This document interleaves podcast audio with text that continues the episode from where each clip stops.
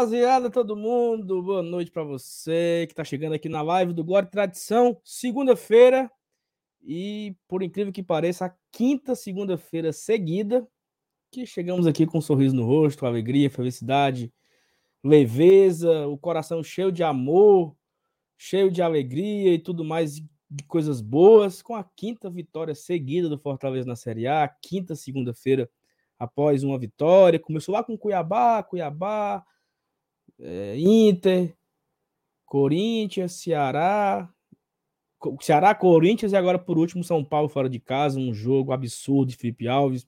Já temos o nosso pós-jogo gravado e postado desde ontem à noite. Se você não assistiu ainda, volte para assistir quando acabar essa live. Ajude a gente a aumentar os nossos vídeos. Batemos 3 mil likes ontem, tá? Um negócio assim realmente absurdo a audiência ontem. Hoje a audiência ela tá um pouco mais modesta, né? Quem sabe a gente consiga bater aí os mil, mil likes na live de hoje. Estamos conseguindo ter essa rotina de mil likes por live. Mais uma semana começa, o Fortaleza só vai ter uma semana inteira para trabalhar, para treinar. O jogo contra o Botafogo domingo, às 4 horas no Castelão. Já abriu o check-in, amanhã tem venda de ingresso, ingresso promocional. Então, assim, todo o, o clima para esse grande jogo de domingo que vem, Fortaleza pode chegar na sexta vitória consecutiva quebrando recordes. Falaremos aqui todos esses recordes quebrados. Falaremos também das nossas expectativas, né? Eu convido a você no chat para participar com a gente. Se ah, mudou o campeonato Fortaleza, se mud... as no... o que a gente esperava para o campeonato muda, né? O caminho agora é outro, né? Já dá para focar em outra coisa ou ainda tem que olhar para o retrovisor? Eu, particularmente, tenho a minha opinião e vou trazer aqui daqui a pouco. É... Eu falei Felipe Alves, né? Fernando Miguel, pelo amor de Deus. Fernando Miguel, que é o goleiro destaque ontem do jogo de Fortaleza 1, São Paulo 0. E é isso, pessoal. Deixa o like, se inscreve aqui no Gota. Ah, batemos ontem também 31 mil inscritos, né? Mais uma marca do GT aí. Tínhamos como meta para o final de agosto 31 mil. Conseguimos, já lança a meta para o final de setembro, 32 mil. Então, se você não é inscrito ainda, já se inscreve aí para ajudar a gente a chegar nos 32 mil e quem sabe chegar em dezembro nos 35, né? Ó, vamos embora. Já conversei demais aqui. Fala mais que a velha da cobra. Cadê a vinheta para começar? Cuida, papai!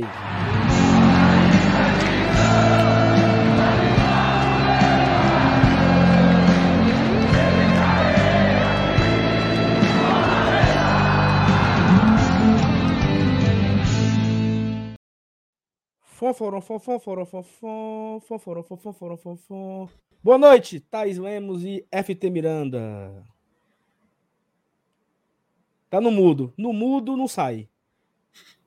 É o time se acabando e os babão bebo gritando: Ô, oh, presidente bom! O presidente não deu nem as caras hoje, viu, viu, Solofes? Rapaz, eu achei isso.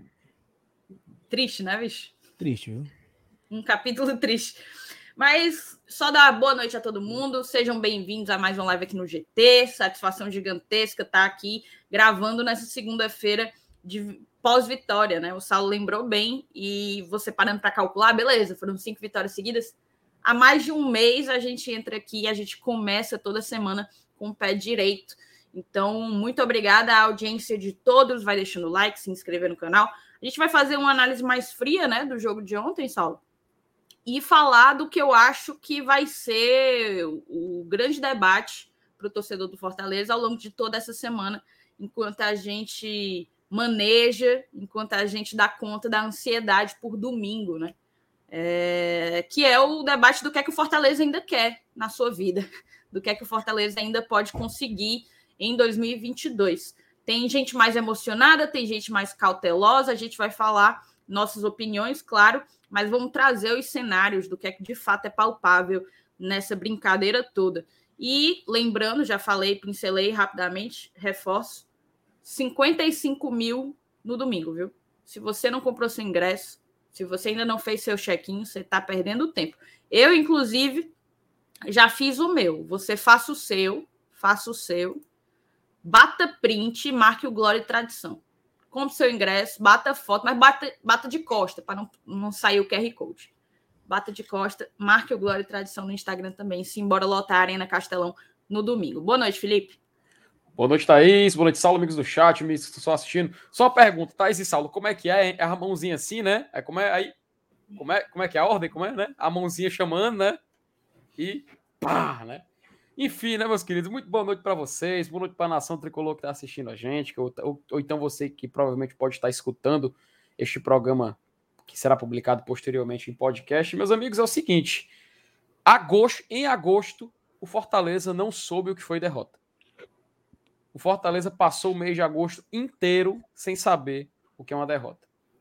Isso é algo gigante, tá? E a gente vê como um mês na vida de um clube pode mudar muita coisa. Até o início da, do, do, do, mês de agosto, no final do mês de julho, a gente ainda vivia uma, uma situação meio instável, né? E agora a gente vê que o mês já acabando, é claro, o mês não acaba hoje, a gente ainda tá no dia 29. E mais o próximo jogo do Fortaleza agora só é no dia 4, só é em 4 de setembro, e justamente contra o Botafogo, como a Thaís adiantou, próximo domingo na Arena Castelão. Então, depois de um mês assim tão positivo, tão bom na vida do Fortaleza, eu acho que é necessário a gente agora começar a observar o que que a gente pode conseguir com isso, né?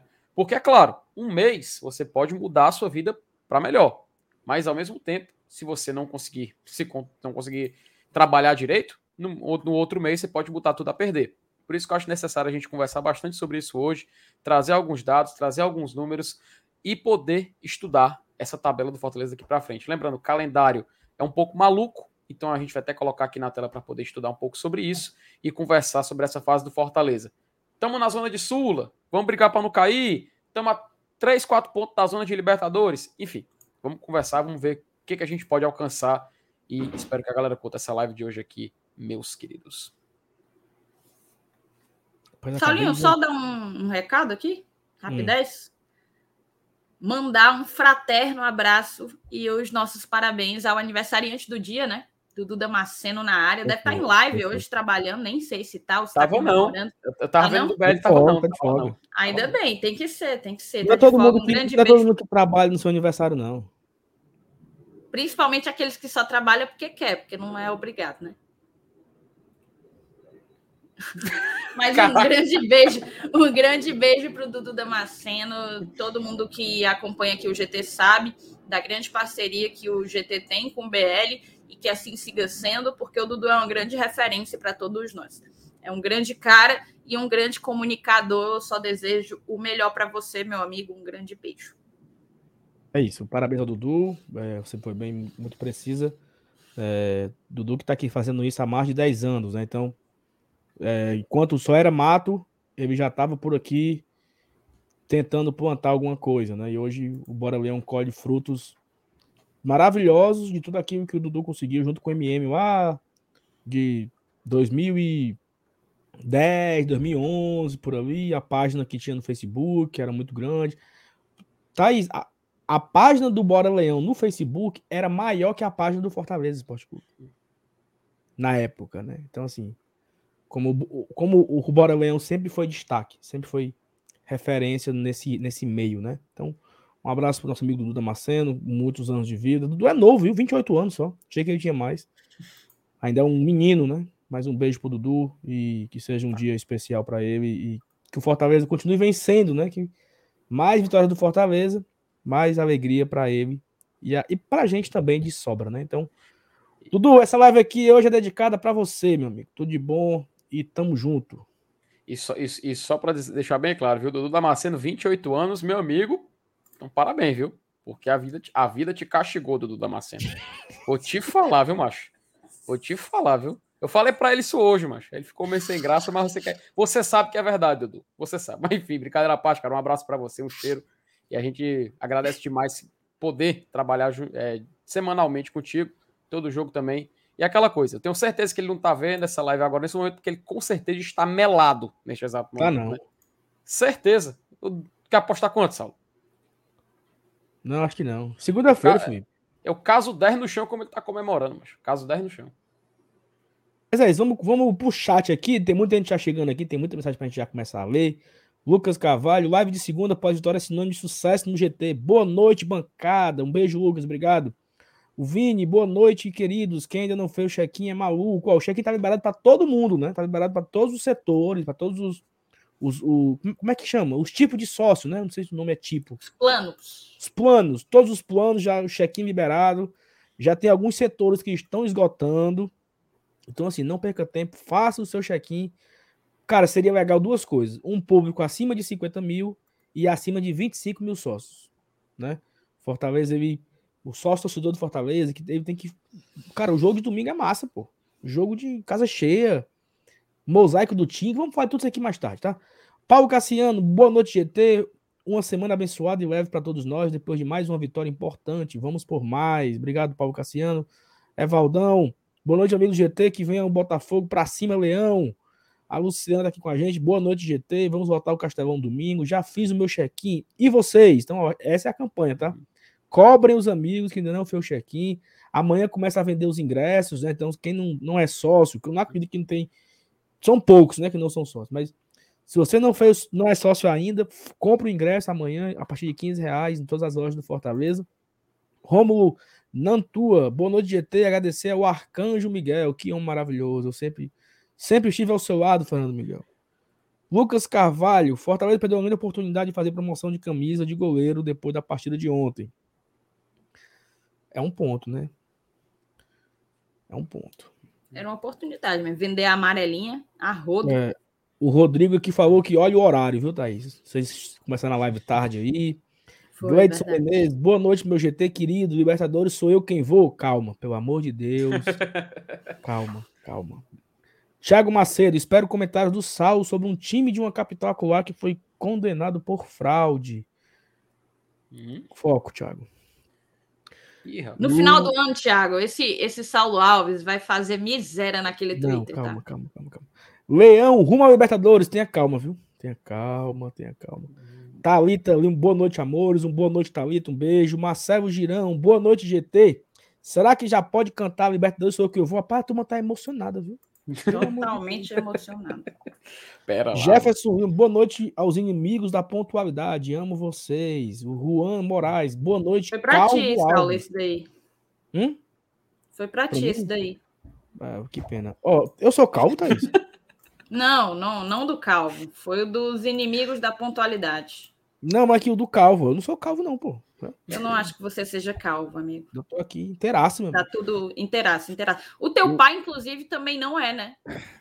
É, então acho que não, não vou ser, não. Então não, a tendência é que você conserve a sua cabeleira. Se, se bem, se bem que a tropa do calvo tá na moda, tá? Não, mas tá na é, moda de é, gente feia. Nem sempre é um. Nem sempre é um. É algo Caralho. ruim, né? Não.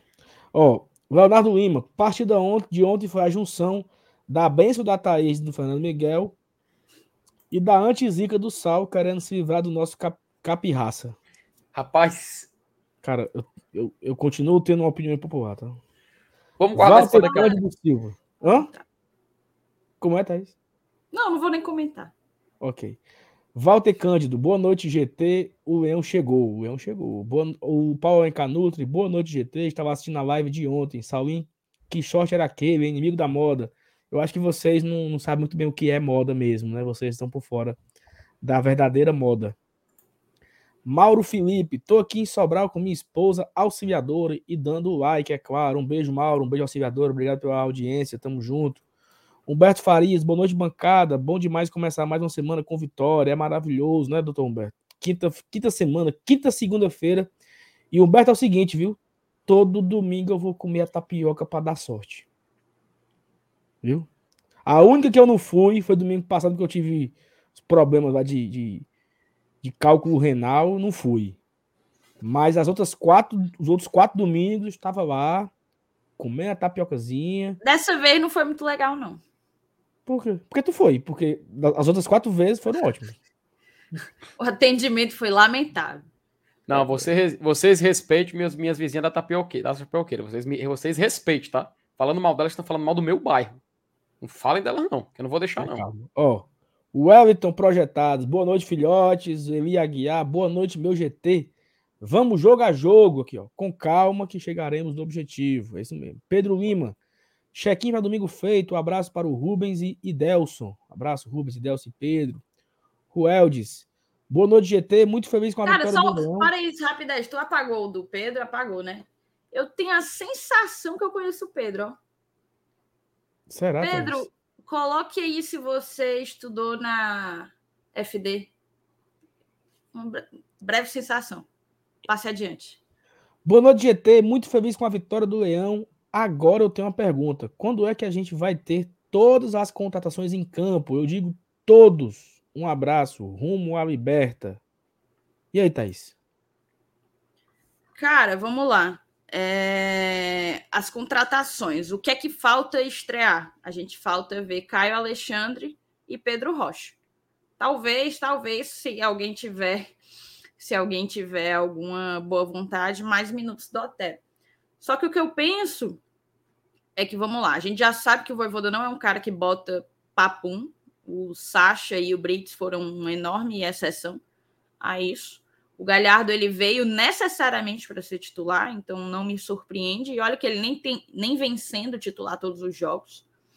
Então, eu acho que a gente ainda vai esperar mais um pouquinho. O que é que tem a peculiaridade do Pedro? O Pedro prefere jogar pela esquerda, ou no máximo ali como uma referência centralizado. A nossa maior carência, ao meu ver, em termos ofensivos, é o lado direito. A gente não conseguiu alguém com a ofensividade, com a que, que proporcione ao jogo a profundidade que o Pikachu proporcionava. Então, eu não sei se a gente vai ver o, o Pedro na esquerda, na direita, não sei como é que está sendo. Agora, na esquerda, a, a concorrência está meio grande, né? Tem o Moisés, melhor jogador do time até aqui, e o Romarinho, que vem recuperando seu futebol, vem, vem fazendo boas partidas, é, vem fazendo boas partidas, e a tendência é que a gente talvez ainda demore um pouquinho para ver o Pedro. Não sei. Na verdade, não.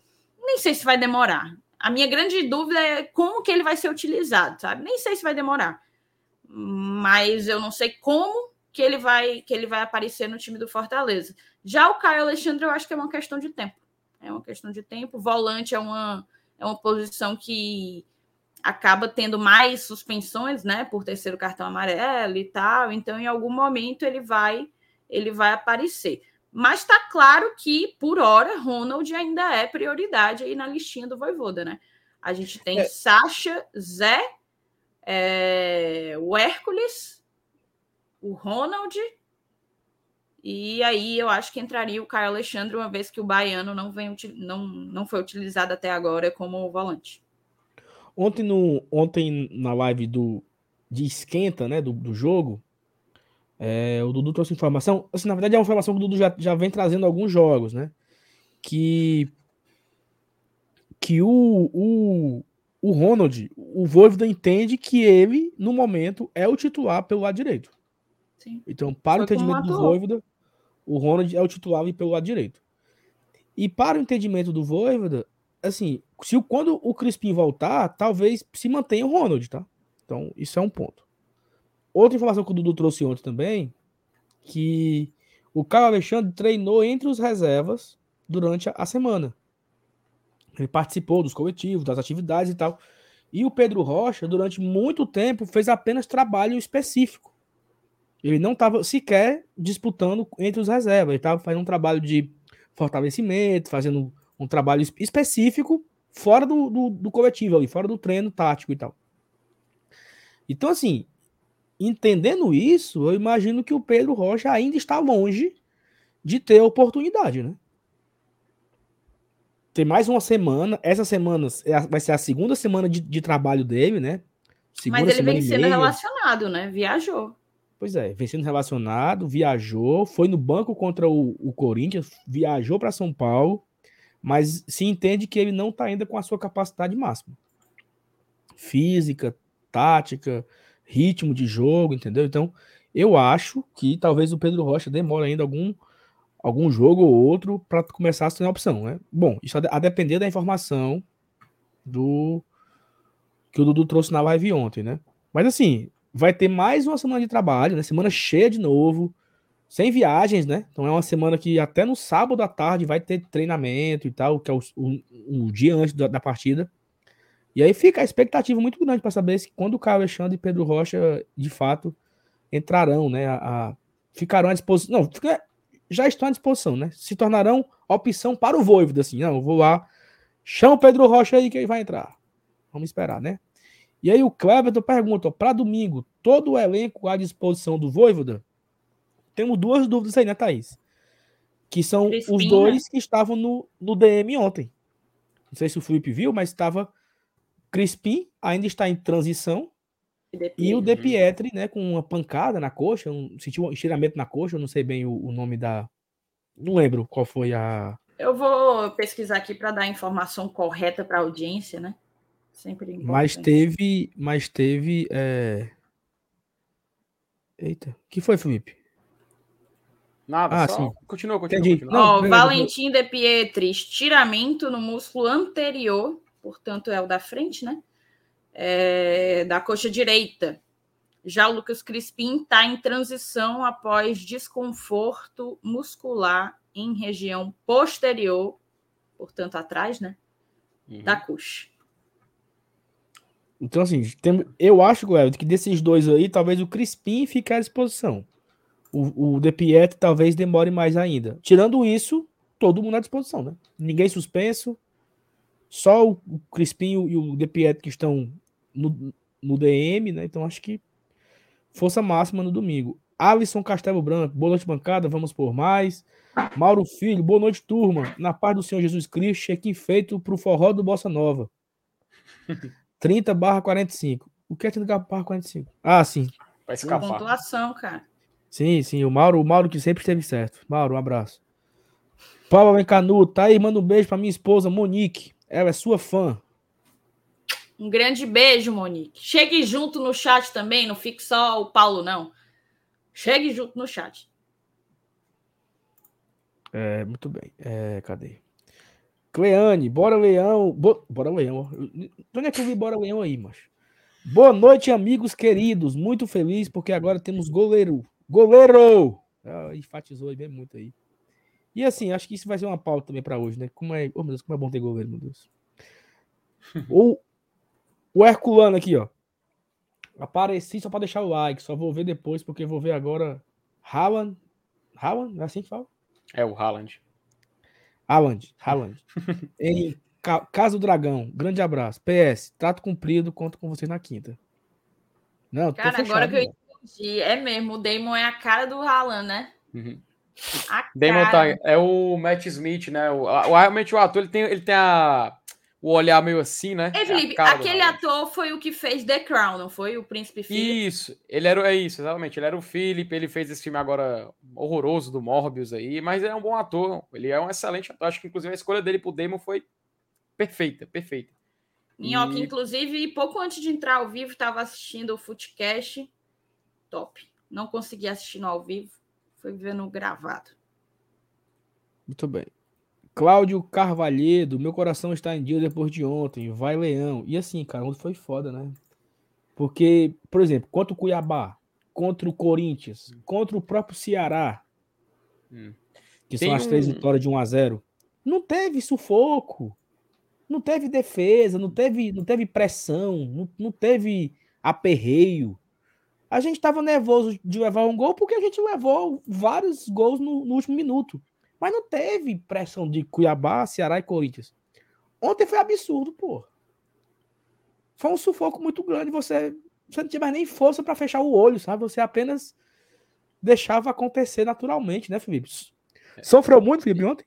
Macho, macho assim, por incrível que pareça, a, a gente sof- a gente meio que sofreu por causa do, do Fernando Miguel, né? Que ele foi muito ativo no, no jogo de ontem. Mas tem assim um detalhe que até quando a gente for falar um pouco mais do jogo, eu vou querer trazer esses números aqui para a gente comparar, porque é interessante essa mudança de, de roteiro nos jogos do Fortaleza. Ele tinha o costume de ter mais posse de bola, consequentemente mais finalização, e a gente não conseguiu o resultado, saía é, derrotado, levava o gol no final, e tudo isso, é claro, polui na hora que a gente vai olhar só para os números, a gente esquece de olhar um pouco do que aconteceu na partida. Desse recorte do Cuiabá para cá, é, sim, predominantemente a equipe rival tem mais posse de bola, somente em dois casos, se não me falha a memória, vou até que conferir de novo, me engano, foi no Clássico Rei e contra o Internacional, se não me falha a memória, o Fortaleza finalizou mais com o adversário, mesmo tendo menos posse. Mas a gente olhando isso aí, no final das contas, o jogo mesmo que o torcedor do Fortaleza sofreu, acho que foi ontem, né? Porque ontem foi a gente ainda usando de forma muito justa o Fernando Miguel pela partida que ele fez ontem. Inclusive, até, até, até quero fazer uma pergunta tanto para você como para Thaís, mas vou segurar um pouquinho quando a gente, a gente for falar do jogo, porque eu acho que esse tópico o Fernando Miguel merece muita atenção. Muito bem. Giovanni Oliveira, Thaís, quando você for almoçar e ver o Fernando Miguel, dá um beijo nele por mim. Eu não tô mais nem conseguindo achar o homem. Eu já fui umas três vezes lá e ele tinha acabado de sair. Não tô dando sorte, mas não é possível que essa semana eu não consiga. Hoje eu nem fui para porque eu imaginei que ele não iria. Amanhã, quem sabe, amanhã eu não posso, não. Mas quarta-feira estarei lá. Muito bem. Rony Lemos. Boa noite, bancada maravilhosa. Rumo à sexta vitória seguida. Domingo é 50 mil, no mínimo na arena. No mínimo mesmo, tá? A Luciana Carine. Boa noite, gente fina. Seria massa se o mosaico fosse para o lindo do Voivoda. Deve, merece um, não merece, Thais? O Voivoda, um mosaico? Com certeza. E vai receber, se Deus quiser. Mas não, mas não vai ser o de domingo. Não, é o Tinga, né? Tinga Ney. Tinga tá na frente, tá na frente na prioridade, mas Voivoda. E aqui o aviso, se ainda não está sendo programado. TUF, equipe mosaico, vamos embora. Vamos fazer o, o mosaico para esse homem. Muito bem. É... Bravo 18, a galera da, do Bravo, da Bravo, da Bravo, né? É, bra... é... é. Parabenizar Bravo. a galera aí uhum. pela música que está embalando a gente durante essa reação, né? Não, Bom, e assim, eu, eu... Fala, vou fala. fazer uma pergunta para vocês. Vocês querem que eu coloque na nossa abertura o batismo tricolor? Não, eu já estou providenciando isso. Ah, então tá, então pronto. eu só mudar a música se quisesse, mas beleza. Ó, oh, e assim, eu até falei isso aqui, acho que foi no, na live, eu não sei se foi na live do Inter ou foi na live pós-jogo do Inter ou pós-jogo do Corinthians, né? Que o Fortaleza ele, ele consegue é, ter trilhas sonoras em, em momentos, né? Então, assim, nós, nós, eu vou falar por mim, tá? Assim, em 2008, o Fortaleza brigava para não cair para a Série C, naquela Série B. E a é. música que embalou aquela campanha de recuperação foi Leão, nós gostamos nós de você. Gostamos de você. Balançando Porque a camisa. Ela, foi, ela, surgiu naquele ano. Então ela conseguiu embalar a arquibancada para incentivar o jogador, incentivar a torcida. Em 2015, né? Fortaleza lança uma música pós um título histórico, né? Que é o Dali Dali Tricolor. Então a música do Cassiano, que ela foi surgida após o título e tal. Em 2018, naquela série B inteira, a música que embalou aquela série B inteira daquela série, da série B foi o Temos Glória e Tradição. A, que é a música. Fortaleza né? Eterno Amor, né? Fortaleza, Fortaleza Eterno Amor. Eterno Amor. Durante toda aquela série B, a turma cantando, e era muito bonito, porque eu acho que foi o, o, grande ano, foi, foi o ano que essa música ela foi cantada praticamente todos os jogos, e ela embalou mesmo, ela caiu na, na, no, na torcida. Em 19 foi o Vamos para cima Leão, né? Que foi ecoada na final da Copa do Nordeste, quero te ver campeão e tal. Então, e agora, em 2022, surge uma nova música, né? Que a torcida embala, que é o Batismo de Tricolor. Então, como é legal a gente viver momentos que tem a trilha sonora. Eu não sei vocês, mas quando eu escuto Dali Dali Tricolor, eu lembro de 2015. Quando eu escuto, eu lembro de 2018, eu lembro de 2019. E eu acho que vai ficar registrado na nossa memória Batismo de Tricolor como esse momento atual que Fortaleza vive em 2022, né? Então, parabéns à turma da Bravo pela composição, pela resiliência de manter a música, de inclusive eu acho que um dos que escreveram a letra foi o eu assisti, eu li aquela notícia que saiu no GE, né? Acho que um dos que escreveram a letra foi o Rômulo. Conheço o Rômulo por familiares, né, que ele tem, que são amigos de longa data da minha família. Baita cara, baita cara. Gosta de um churrasco que só beleza. Inclusive, é, Saulo, isso é muito importante que tu falou, porque faz parte da cultura do futebol brasileiro você ter músicas que identifiquem um certo momento histórico de um clube. Por exemplo, eu lembro bastante, cara, do Corinthians em 2008, do Flamengo em 2009, é, que a música, por ele ser um clube que tem uma projeção nacional, acabaram é, espalhando, né? A do Corinthians, cara, era. Eu não tô me recordando agora da, da letra, mas eu lembro que toda vez na, na Rede TV que passava a Série B 2008, eles colocavam essa música do Corinthians tocando antes de começar o jogo com lances dos jogos do Corinthians, porque só passava o jogo do Corinthians. Só passava o jogo do Corinthians em 2008 na Rede TV. Em 2009 até o Flamengo teve aquela Tu és, se lembra? Time de tradição, que até vários times copiaram.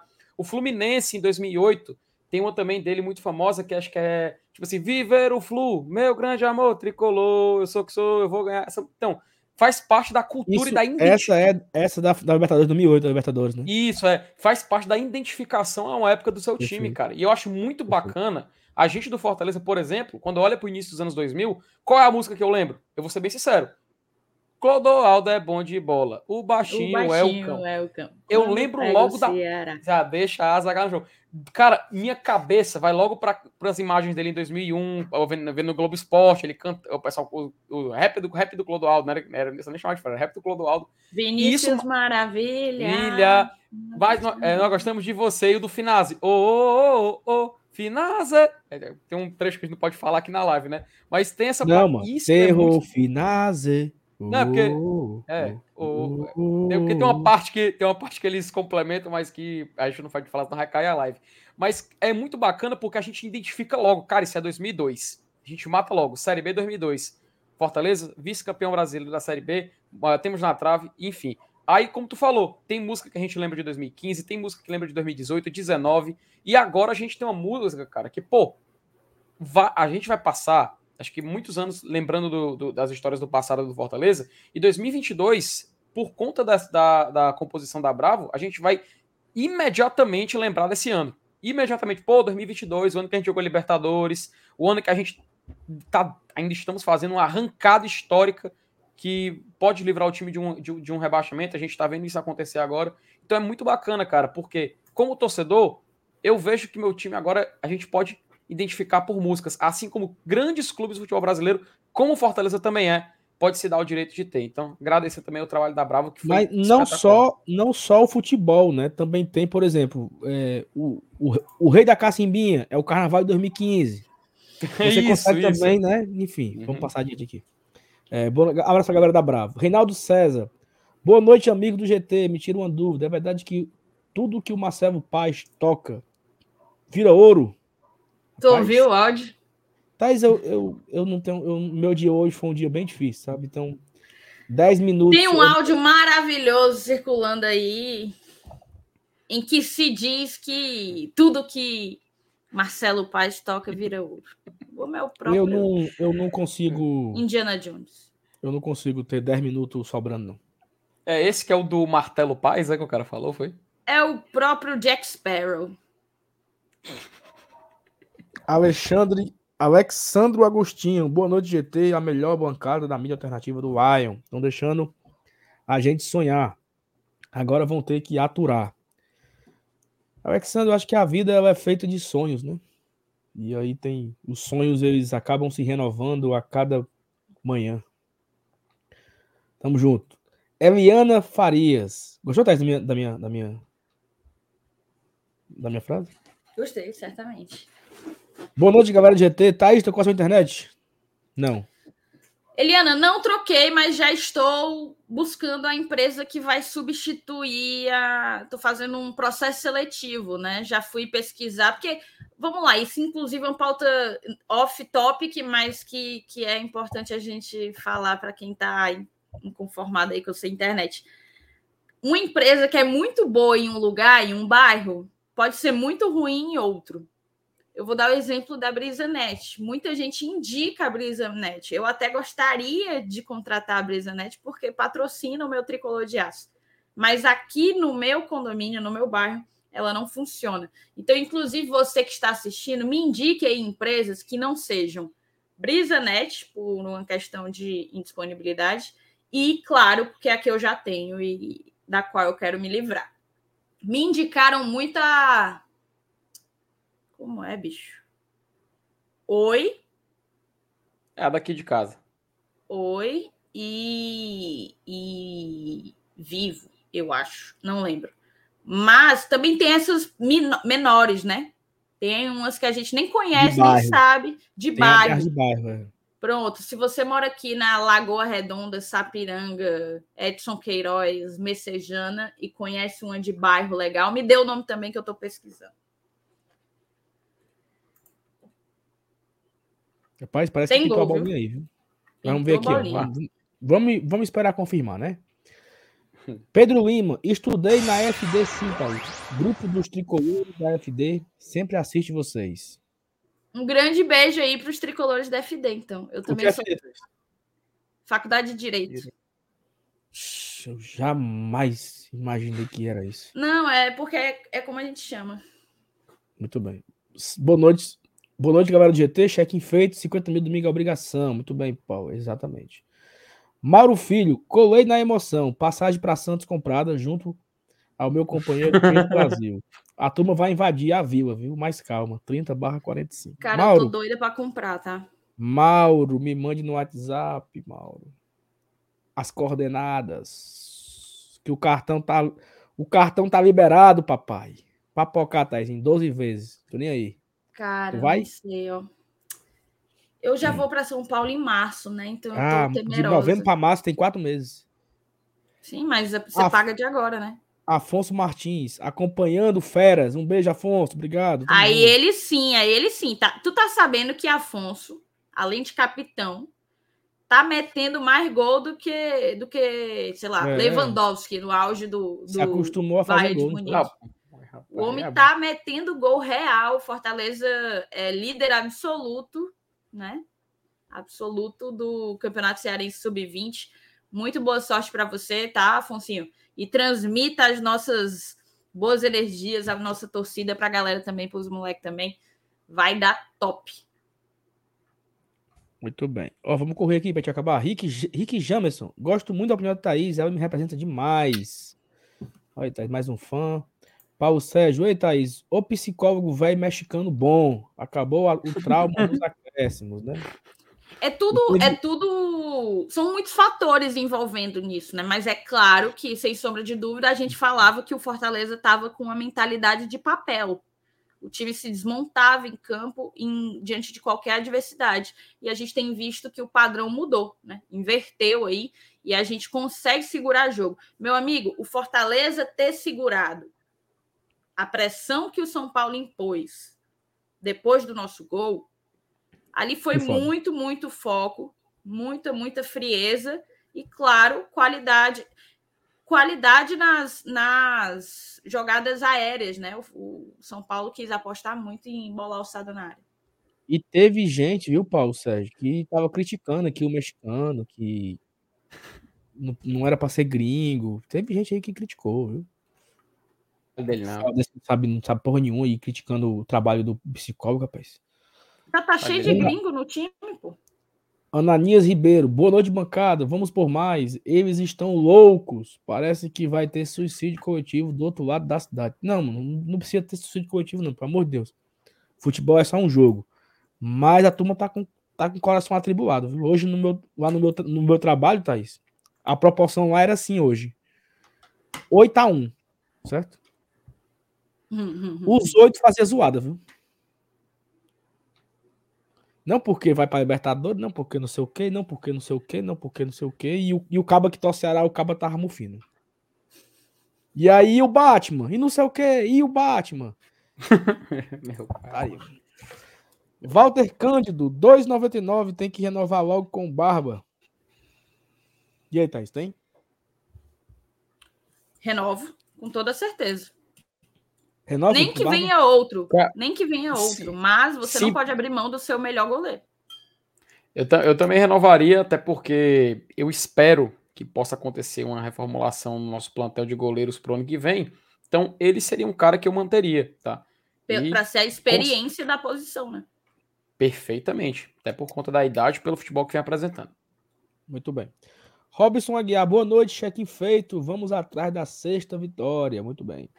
Esdras Senna, boa noite, GT, bancada show, live 24 horas. Bom demais a companhia de vocês. Pelo amor de Deus, Esdras. Uma live 24 horas. Agora é o seguinte, Thaís. Se o Fortaleza conseguisse ir para Libertadores, dava pra gente meter um Corujão GT, viu? Começava a live 8 horas da noite, terminava 8 horas da manhã. Ia fazendo revezamento. E aí? Com convidados, com convidados. Tá feita, tá feita a promessa? Repete, qual é a condição? Se o Fortaleza conseguir ir para Libertadores, o GT faz uma live Corujão. Começa 8 da noite, termina 8 da manhã. 12 horas ao vivo. Cara, aí é loucura, né, bicho? Não, vamos fazer assim uma live até duas da manhã. Libertadores, Thaís. Não, mas Sou trabalhadora, tenho que acordar no dia seguinte. Não, a gente, a gente faria uma live numa sexta-feira, entendeu? Sexta-feira. Aí dá para chamar os. Ó, o, Flávio, o Fábio disse que entra. Dá para chamar padrinho, a gente chama É, a, a galera, galera de, outros, de outros canais, entendeu? A gente, enfim, a gente se diverte aqui, a gente faz uma. Tá, faz um grande carnaval fora de época. Pronto, tá, tá, tá, tá, prometido, tá prometido. Vai ter, viu? Vai ter. Gustavo Fernandes, boa noite, Sal, FT e Thaís, a parênteses, a melhor. Mais uma semana iniciando em paz. Vamos por mais. Bora. É lá, Henrique. Boa noite os apaixonados, assim como eu pelo Lion. E o, e o Cláudio, diretamente de Antofagasta, do Chile. Cheguei. Homem. Sim, eita que alô, viu? Parece o. Falta não se acabar, os alô. Mas bora é, embora, para começar aqui os assuntos. Tem, tem eu quero que você.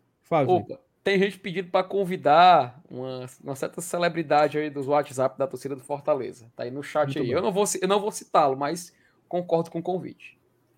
Muito bem. Deixa eu só puxar aqui um negócio aqui legal aqui, peraí, ó. Ó. Faltou só tirar o Cláudio. Felipe, Faltou você só não... tirar a mensagem do Cláudio, né, bicho? Não, beleza, mas deu certo. Felipe, você não fez o pós-jogo ontem, não mas fez. certamente você assistiu, se emocionou, se empolgou com a vitória do Fortaleza. Claro que destaque o Fernando Miguel. Mas traga aí um, uma pequena análise do jogo, curto e breve, como diria Wilton Bezerra. Saulo, vou até aproveitar e vou não vou focar na partida em si, porque vocês já fizeram uma, um trabalho espetacular ontem, tanto para quem queria um programa sério, Você viu, Felipe? Para quem queria. Eu, eu, eu, assisti. Thaís, eu coloquei ali. Eu, tá, você tá vendo aqui a, televisão, né? Me deitei aqui na cama, coloquei na televisão, fiquei só assistindo. Rapaz, vou dizer que eu vou fazer ele do meio pro final, se não tiver limite mais, não, né? Rapaz, eu não esqueço mais do. Como é? Mãozinha, mãozinha. Rapaz, não esquece mais disso aí. Essa imagem, para mim, vai ter que ecoar até o final do ano. Mas assim, vocês já fizeram uma análise muito bem do jogo. E eu queria só focar, até porque hoje a gente vai falar um pouco mais do contexto do campeonato, né? E só mais uma curiosidade, por, causa, por conta dessa sequência de jogos do Fortaleza. Olha que interessante. Uh, antes dessa retomada do Fortaleza, a gente tinha como vitória, como última vitória na Série A, se não me falha a memória, contra o Atlético Goianiense e o América Mineiro, nessa ordem. Desde o jogo contra o América Mineiro, o Fortaleza ele liderava em posse de bola e ele liderava em finalizações.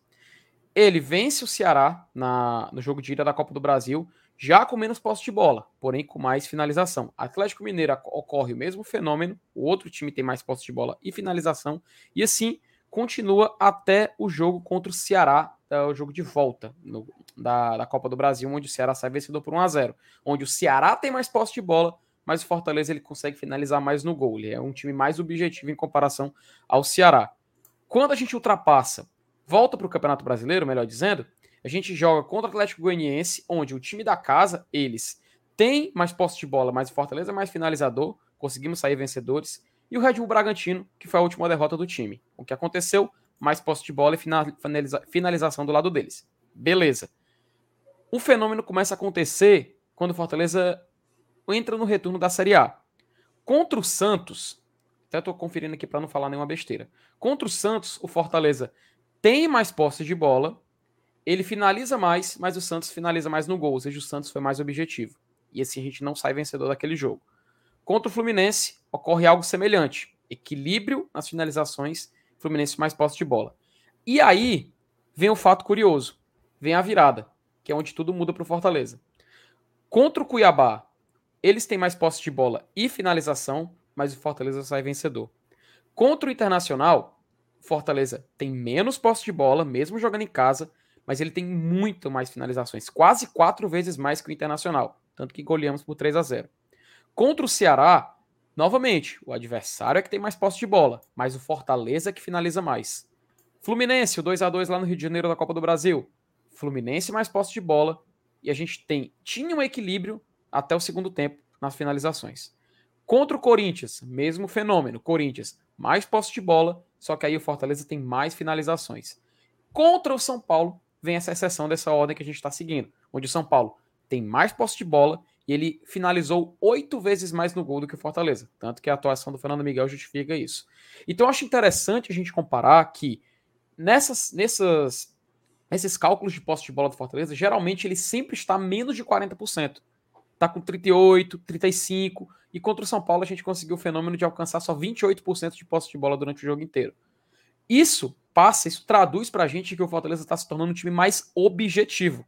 Parece até óbvio a gente falar isso. É só olhar para os, para os placares dos jogos. Os outros times, eles até ficam martelando mais, mas o Fortaleza sempre vence por 1 a 0 Esse jogo contra o Inter teve o 3 a 0 até, até o pessoal tá falando do pênalti do Inter, né? Mas, ah, sim, pro jogo que tá acontecendo agora. Mas até a gente reflete esse jogo como a exceção do Fortaleza nesse recorte mais atual. Mas é interessante ver como o time gradualmente ele mudou a sua forma de jogar, mas também a forma de encarar o jogo. Isso casa muito também com o que a Thaís estava citando do fator psicológico do time. Quando a gente muda o modo, de, o modo de jogo, quando a gente começa a observar onde estávamos errando e onde podíamos consertar, começou a dar certo. O time abdica mais da bola, o time passa a ser mais um time oportunista nas, no, nas chances que tem. Inclusive, foi muito divertido ver ontem o Rogério reclamando disso do Fortaleza na coletiva do São Paulo. Então, acho muito bacana a gente reparar nessa mudança que ocorre, tá? Então, só para encerrar, ele, só para ser breve ele, também. Ele reclamou do quê? Não, ele só fala, não, Fortaleza veio aqui, jogou por uma bola, tentamos, martelamos, martelamos, mas é o método de jogo deles. Tipo assim, você vê que ele não estava criticando, mas ele estava jogando na cara que isso aconteceu, sabe? Foi muito bom assistir, Thaís. Inclusive, assistam. Assistam a, a, a coletiva do Rogério. É muito bacana. Teve gol do Inter na rodada. Inter 2 a 0 Thaís, Mais um golzinho do meu querido Inter. Vamos ver se a sua memória é boa, certo? Isso que o Felipe tava falando aí, de não ter muita bola, de ir poucas vezes, mas quando ia, pufo. Lembra que? Rogério Senni. Aquele time no final de 2019, né? Sim. Totalmente. Era um time que pouco ia ao ataque. Mas quando ele ia, ele guardava um gol e tentava, trocava, precisava de muitos poucos passes trocados para chegar na finalização. Era a própria identidade do do Rogério Senna. E precisava de poucas finalizações para fazer o gol. O Fortaleza, do começo desse campeonato, finalizava 20, 25 vezes e não fazia nenhum gol. E esse Fortaleza. Ontem de... a gente chutou uma vez no gol, caixa. Chutamos só uma. Uhum. No gol foi. Uma, uma finalização no gol. Foi? Uma no gol. Ai, minha nossa senhora. É... Foi uma no gol e, e gol, pô. Cadê? Deixa eu olhar. Quantas no total? Foram cinco no total, mas apenas uma finalização no gol. Oh, mas aí, mas aí, mas aí é o seguinte: é, é importante o Felipe trazer esse, esse, esse recorte aí e esse contexto, porque a gente consegue entender que não é uma uma eu ia ser muito injusto agora, né? Mas eu não vou ser não. Seja não é uma banda de uma música só, né? ele consegue cantar uma música, aí depois ele, ele canta aqui um forrozinho, depois canta um reggae. Ele consegue fazer as suas variações. Teve um jogo que ele não ficou com a bola, mas ele mais atacou. Teve um jogo que ele ficou mais com a bola, mais atacou. Teve um jogo que ele nem ficou mais com a bola e nem atacou. E mesmo assim ganhou em todas as formas, né? Não existe só uma forma de jogar, não existe só uma forma de vencer jogo. E esse Fortaleza do segundo turno, ele tá mostrando isso, né? que pode ter formas diferentes de ter o mesmo resultado, né? Então, então é para todos aqueles, e eu me coloco nessa conta sempre, tá? Que criticavam o Voivoda do que, ah, mas é porque só tem um padrão, ah, porque não, não muda, ah, porque o time está engessado. É, hoje você vê, consegue enxergar várias coisas, cara. O, o, o time ontem terminou no 3-5-2, ou vocês não perceberam isso? Ficou um 5. 5, é, 2, é, né? 5, 3, 2. Ficou um 5 porque o, o, o Tinga e o Capixaba não subiram muito, mas é, né, a, o, o, o Brits fez uma linha de 3 ali e ele soltou um pouco mais o Capixaba e o Tinga. Ou seja, uma formação diferente durante o jogo. E isso já, isso já acontece se, sem o Tinga, né? Até eu falei no esquenta ontem que ele joga ali no 4, numa espécie de 4-2-4, na teoria, mas quando o time vai sair jogando, o Sacha vem para a linha de baixo para fazer uma linha de três. Porque o Sacha é o cara da saída. Então, ou seja, tem as, tem as variações e isso é muito bonito e interessante de ver. Ontem eu tenho a percepção que o jogo não encaixou, sabe? Não teve aquele encaixe no meu campo. Fortaleza não conseguiu trocar passes, não conseguiu impor o jogo dele. Não conseguiu. Foram, foram raros os momentos que o Fortaleza trocou passes, que o Fortaleza ficou com a bola por alguns minutos, foram raros. Mas no meio desses momentos raros, teve uma, uma jogadinha lá para a esquerda, eu acho que foi o próprio Romarinho, não, Romarinho não. não. Não, lembro se, eu acho que foi o próprio Capixaba que começa a jogada, toca, aí ele gira e não sei o que, vai para o Moisés, ele vai na jogada individual, dá voltando e o Capixaba tá tentando para finalizar. Esse momento foi raro. Teve aquele outro momento, eu não lembro se, eu acho que era o Galhardo que ele deu na área e o Robson quase quase toca e que o o, o Jandrei e o zagueiro bateram cabeça e a bola quase sabe isso foi já, já no, no, segundo tempo já quase que o, o Robson faz o 2 a 0 mas foram momentos raros mas é isso que eu acabei de falar com a Thaís em raros momentos que o Fortaleza dominou e foi ele achou um gol não precisou ele martelar tudo bem que ontem, para o São eu acho que o cara que torce São Paulo, ele não, não deve ter saído ontem muito chateado com a derrota. Porque ele entendeu que ontem existia um negócio chamado Fernando Miguel no gol que avacalhou Uma o negócio. noite completamente é, extraordinária. A gente, a, gente já teve, a gente já teve do lado oposto. Lembra daquele Fortaleza e Fluminense 2019 que o Muriel teve a seu, o seu dia de Fernando Miguel? Sim, que na, o próprio Fernando Miguel, quando a gente encarou eles no contra, contra o Vasco, 2020. Vasco, São, São Januário, São Januário. Ah, é. teve também, é verdade. O do Vasco acho que foi uma partida ainda, ainda mais bizarra Não, dele, é verdade. Teve, um, teve um, uns dois chutes do Bruno Mel no canto rasteiro, teve um chute do, do Berg Show, a queima-roupa que ele foi buscar. Então, assim, isso acontece. Isso acontece. E eu acho que isso aconteceu ontem pro São Paulo. Jogou foi para cima, foi efetivo e bola cruzada e troca de passes, não e perderam. Faz parte. Existem várias formas de vencer jogos, não existe apenas uma forma de vencer. E isso é interessante, ver o Fortaleza conseguindo se impor em diferentes formas. E e olha só, né? Pelo segundo jogo seguido, o Tinga entra meio que de ala ali, né? Fazendo um pouco ali, uma espécie de ala, uma espécie de quarto homem de ataque, não sei. E você ainda tem no banco Pedro Rocha, ainda tem no banco o Caio Alexandre, que não tiveram oportunidades. Ontem, ontem o Romero não entrou, né? Mais um cara que dá, que dá opção. Ontem eu acho que o, o, o Galhardo não fez uma partida tão boa assim, né? Talvez um. É como eu falei, eu acho que o Fortaleza não encaixou ontem, entendeu? Não teve um encaixe. Uhum. Faltou ali o encaixe que a gente consegue ver em outros jogos. Mesmo assim, os três pontos vieram na bagagem, papai. Então, jogar mal, o Corinthians campeão de 2017 era terrível. E foi campeão, e foi campeão brasileiro. Jogando igual Fortaleza. O jogo vai é treca, ia lá, achava um gol, três pontos. Seis, o, nove, o Palmeiras, o Palmeiras, de, Palmeiras de, de 18 também, tá? Palmeiras de 18 também. Que eu lembro até que o, o Mauro César, ele criticava muito o Palmeiras de 2018. E o Palmeiras Cuca né? Era, Acho que o Cuca foi em 2016. Não, 2016. É, Mas em 2018 foi o Filipão. Até ele criticava muito, que era um futebol retrógrado antigo que, que não tinha nenhuma efic... Eh, não é, sim, eficaz eu acho que era a palavra errada. Inclusive, eu, lembro de um vídeo dele falando na ESPN: ah, não foi muito eficaz. Não, o time foi campeão brasileiro, né? Então acabou sendo eficiente. Paciência, é, acabou Paciência. sendo eficiente. E assim, sabe? Vamos lá. É óbvio que é importante ter performance. Eu, como espectadora e torcedora, eu quero ver o meu time performar quais eram as grandes críticas em cima do trabalho do Anderson Moreira? Ele entregava resultado, mas não entregava desempenho, né? Não entregava performance. Só que o Fortaleza vinha apanhando, entregando performance. O Fortaleza tinha que ter saído vencedor do jogo contra o Corinthians no primeiro turno. Ia ser seis pontos em cima do Corinthians, multicampeão. Então, a gente precisou sim reavaliar a circunstância. E futebol, isso aqui é uma das frases mais clichês aqui no GT. Futebol é contexto. O contexto do Fortaleza mudou completamente. No ano que vem, quando resetar e aí a gente tiver todo o calendário pela frente, aí o Voivoda... Opa, até...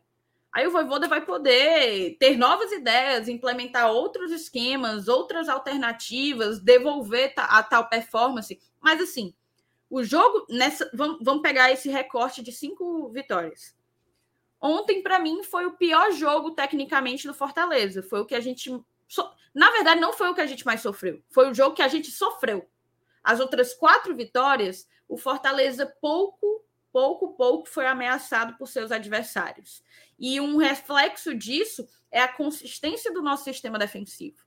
Quando ontem o nosso sistema defensivo foi posto à prova, e a maior prova nessa sequência maravilhosa que a gente vem tendo, novamente correspondeu. Novamente segurou as pontas. É óbvio, quando o, o governo. Quando o governo. Quando o goleiro precisa é, ter uma exibição de gala, como aqui o Fernando Miguel teve, é óbvio que é porque, né? Deixou-se finalizar, permitiu-se ao adversário chegar. Mas goleiro tá ali é para aquilo, entendeu? A, a, a linha defensiva não conseguiu segurar, o goleiro tem que estar tá lá atrás para ser o último homem e segurar as pontas. E foi ontem, foi isso que aconteceu. Vão ter jogos que o Fortaleza vai se desmanchar em bola e vão ter jogos como ontem que o Fortaleza não vai conseguir implementar o seu melhor jogo, porém entregando o resultado é o que importa. Entregando o resultado é o que importa. E futebol é assim, tá? Eu até tinha postado ontem, ó, isso aqui foi o término, né, do jogo. Me avisem se tiver pequenininho, tá, moçada? Mas basicamente o São Paulo terminou o jogo com 72% de posse de bola. 15 finalizações, sendo 8 no gol. O Fortaleza teve 28%, claro, e finalizações 5, sendo uma no gol. Então, é... quem saiu vencedor? Fortaleza, pô. Fomos efetivos na bola que a gente chegou lá. Isso também é futebol, isso, isso não pode ser desconsiderado. Eu falava antes de começar essa maré de coisas boas. O Fortaleza não pode mais se dar ao luxo de empatar. Tem que fazer ponto, fazer ponto, não importa como. Então, meu amigo, fazendo ponto, eu estou aqui só para abraçar, comemorar e marcar minha presença no Castelão para ser mais uma das milhares de vozes que vão estar tá empurrando o tricolor de aço para sua sexta vitória. E aí, assim, é impossível não não lembrar, né, Thais? Assim, eu, eu fiz um vídeo, não lembro, semana passada ou retrasado, não lembro, falando sobre a evolução defensiva do Fortaleza e o fato do Fortaleza não levar mais gols na reta final e eu vou destacar aqui o que nós falamos cinco semanas atrás, talvez, que foi uma entrevista que o Sacha deu. Falei isso aqui algumas vezes já.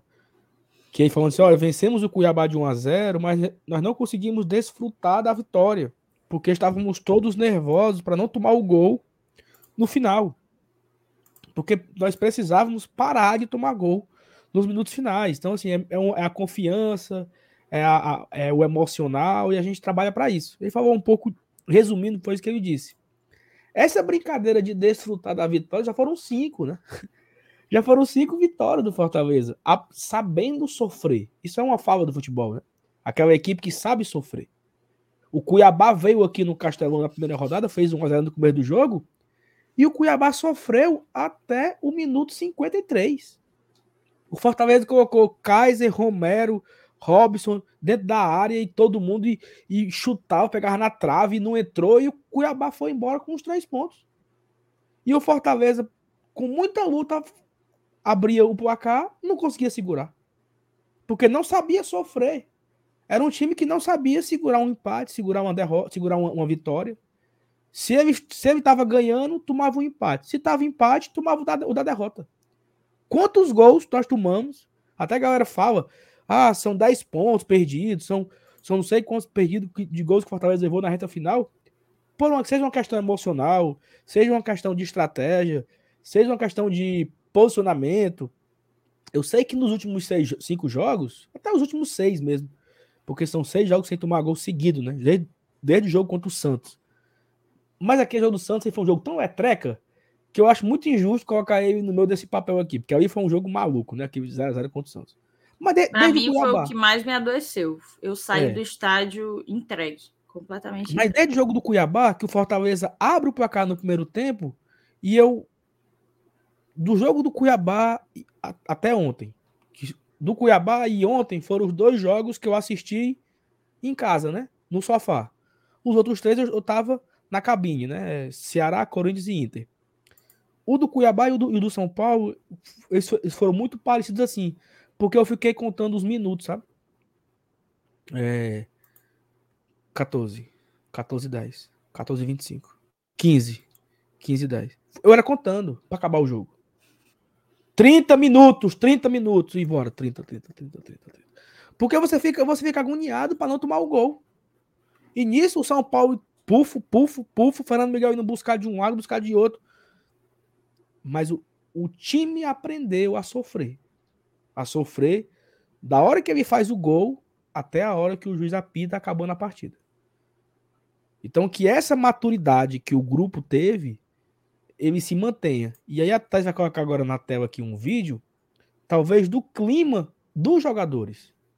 Porque o jogador, o time que era o lanterna do campeonato, e esse vídeo, Thaís, é antes do jogo, tá? Olha é a leveza, olha a leveza, olha o espírito, olha o ânimo antes do jogo. E uma coisa que eu reparei, tá? Inclusive, reparem também. Otero. Era o que eu ia dizer. Otero, que não vem tendo tantas oportunidades, não vem tendo tanta. Teve gente aqui no chat que perguntou por que, que entra Vargas e não entra Otero. Observem o Otero nesse, nesse vídeo. Vou colocar aqui, tá? Avisa se a internet estiver boa. Aqui tá dizendo que tá ok.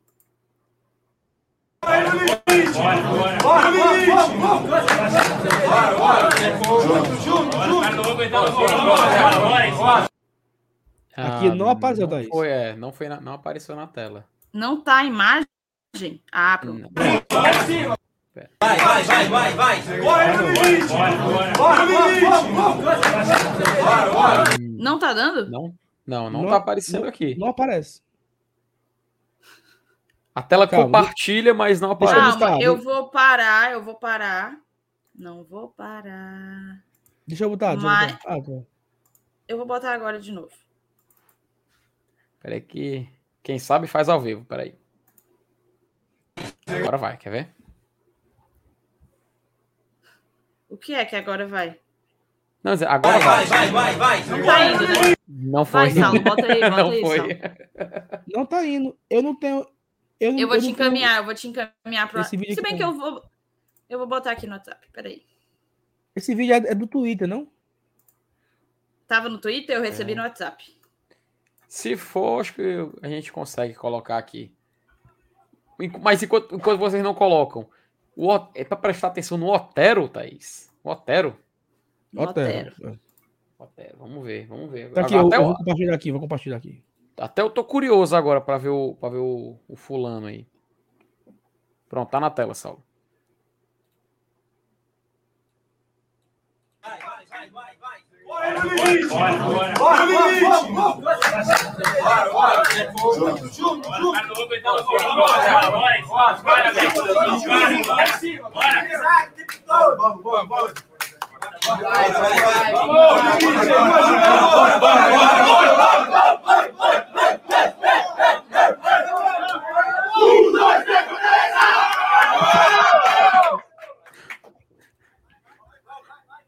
Rapaz, agora. Cara, só precisava de uma sequência de vitória para devolver a, a confiança para esse time, para eles voltarem a acreditar no que são capazes, porque foram esses caras que conseguiram nos botar na Libertadores, nos levar às oitavas de final, nos dar uma Copa do Nordeste. Então, assim, só faltava isso para que a leveza retornasse para lá, o ambiente se tornasse um ambiente muito mais tranquilo e, e propício, né? Para o trabalho e para os bons resultados. E, claro, foi o voto de confiança que a torcida precisava para voltar a abraçar, voltar a lotar estádio. E olha aqui, nem no pior dos momentos a gente voltou menos de 19 mil pessoas na Arena Castelão. E, e aí, assim, eu, eu, acho que foi agora o Lucas que colocou, né? E eu, eu enfatizei antes de mostrar o vídeo. Isso foi antes do jogo. Né?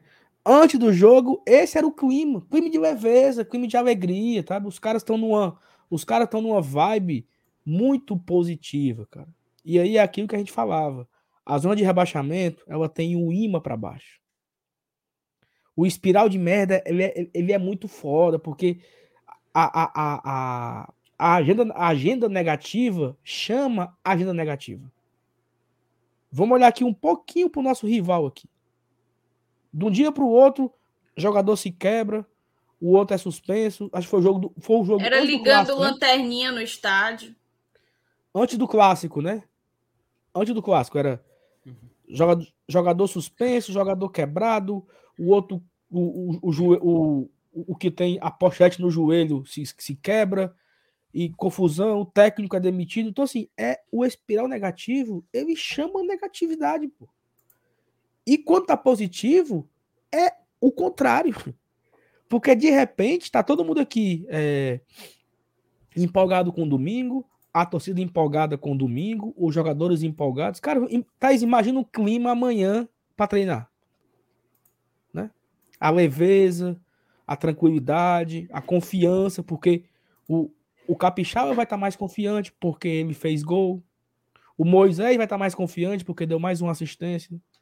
O Fernando Miguel vai estar com a confiança elevadíssima porque fez uma partida monstruosa. Então isso vai contagiando. É você é, é, pô, é um contágio mesmo, sabe? A, a alegria, a empolgação, ela, ela, ela vai se espalhando pelo grupo, né? Então, até aquele jogador que não joga, que tem menos espaço, ele é contagiado pelo bom momento, que é o caso do Otero ali. Ele que puxou o pulo, ele que puxou o grito lá. Ele tava no meio do, do fuar e o cara nem, nem entra. E assim, cara, o Otero, ele não é um jogador qualquer, não, tá? Jogou em grandes times. Atlético Mineiro, Corinthians, Fluminense. É um cara rodado. É um cara de seleção. É um cara de se- de seleção nacional. E o cara tá ali, feliz por estar vivendo esse momento no Fortaleza. Então, esse momento é muito maravilhoso e que a gente possa, como diria o Sacha, desfrutar as vitórias, que eles desfrutem como, da forma que eles têm que desfrutar e nós também conseguir, que a gente possa conseguir também desfrutar da nossa forma, né? Tem gol, Thaís? Tem gol, viu? Pop do meu do meu Juventude, P para 10, tá comendo sozinho. Ô, Ô, rapaz. ô, rapaz. Ô, rapaz, Juventude que nesse momento afundado na lanterna, né? afundado, pobre coitado. Mas algumas coisas que eu queria dizer, tá? A primeira delas, mais de mil pessoas aqui conosco. Muito obrigada a todo mundo que está chegando, que vai chegar.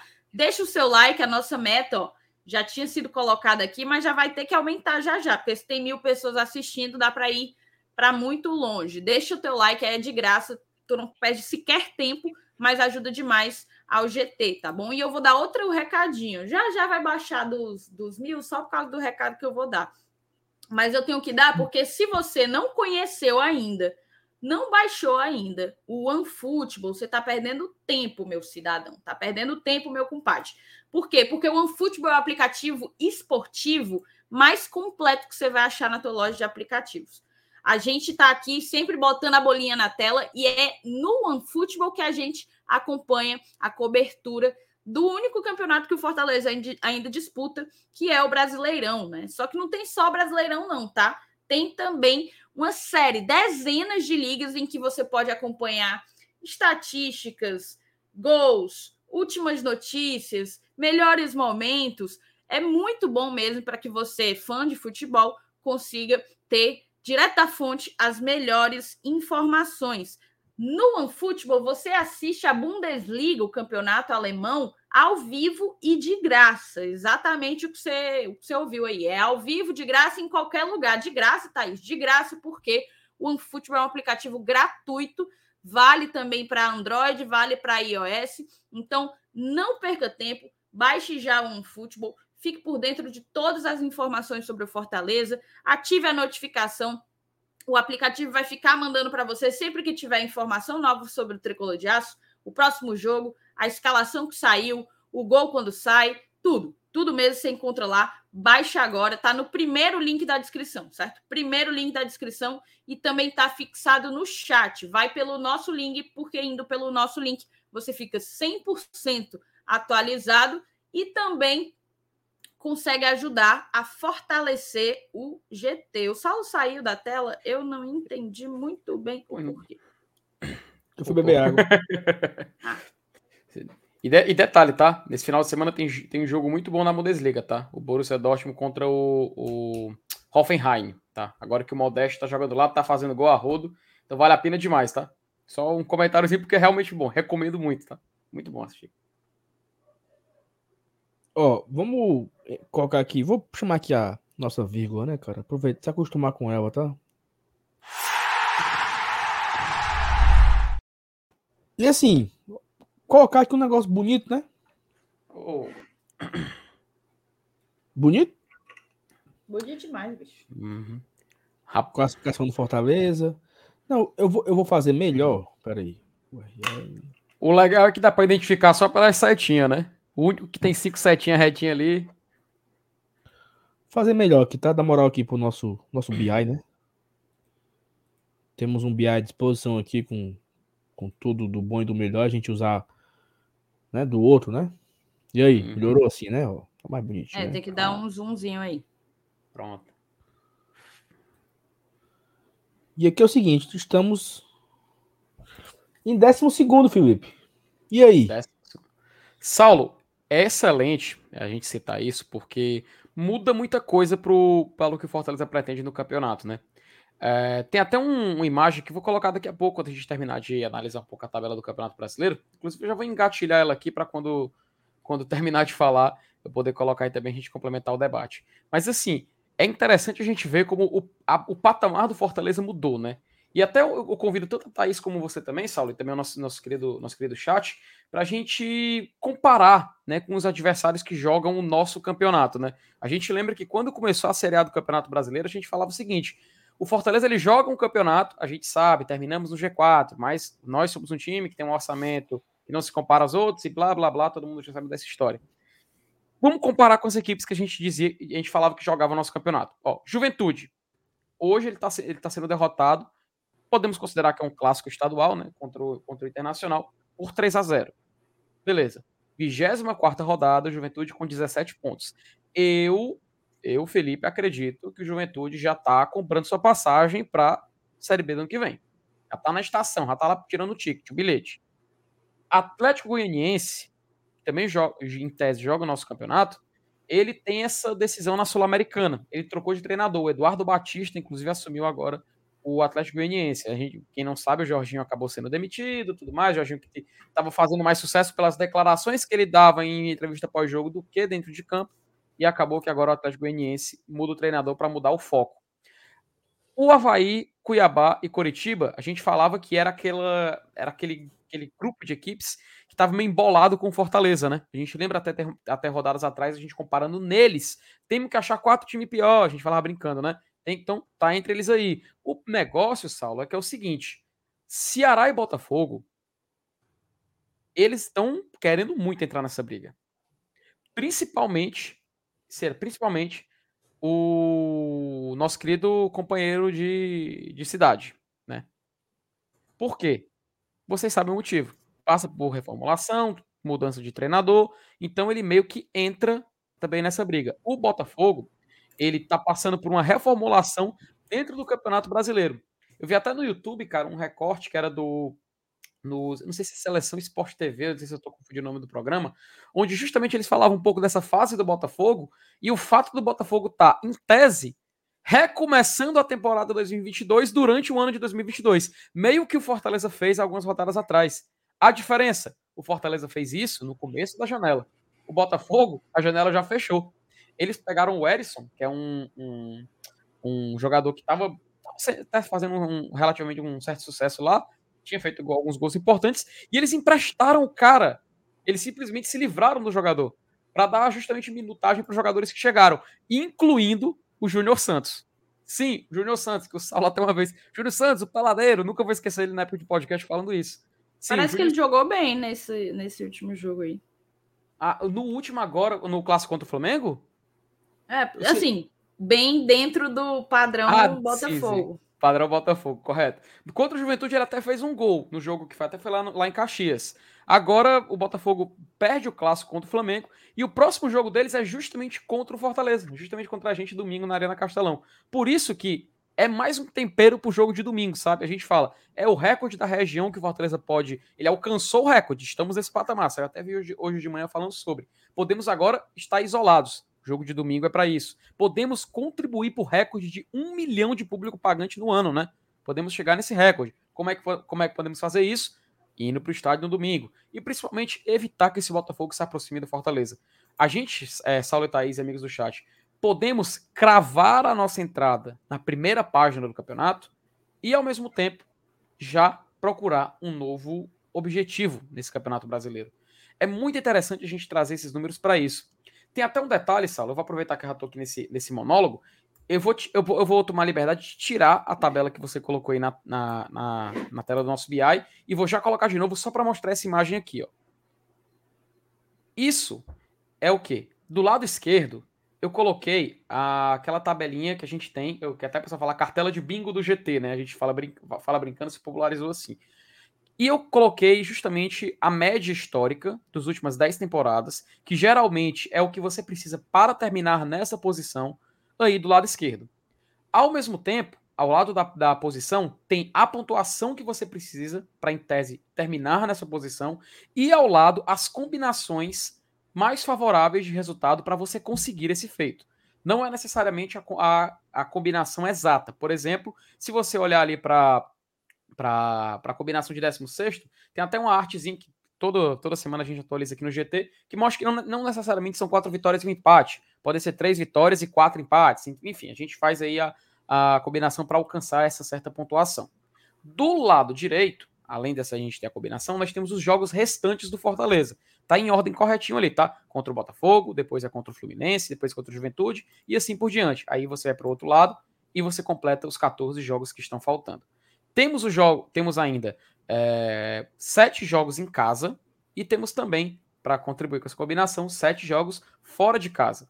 Agora, cabe o Fortaleza, pelo menos é o exercício que eu proponho a gente fazer aqui, tentar encaixar a combinação que a gente pretende nesses jogos que faltam analisando muitos fatores. Por exemplo, o Botafogo, ele tem calendário, ele tem o calendário limpo, ele não tem nenhum compromisso nessa semana. O Fluminense, ele tem um jogo, salvo engano, cinco dias depois contra o Corinthians, um jogo de volta da semifinal da Copa do Brasil.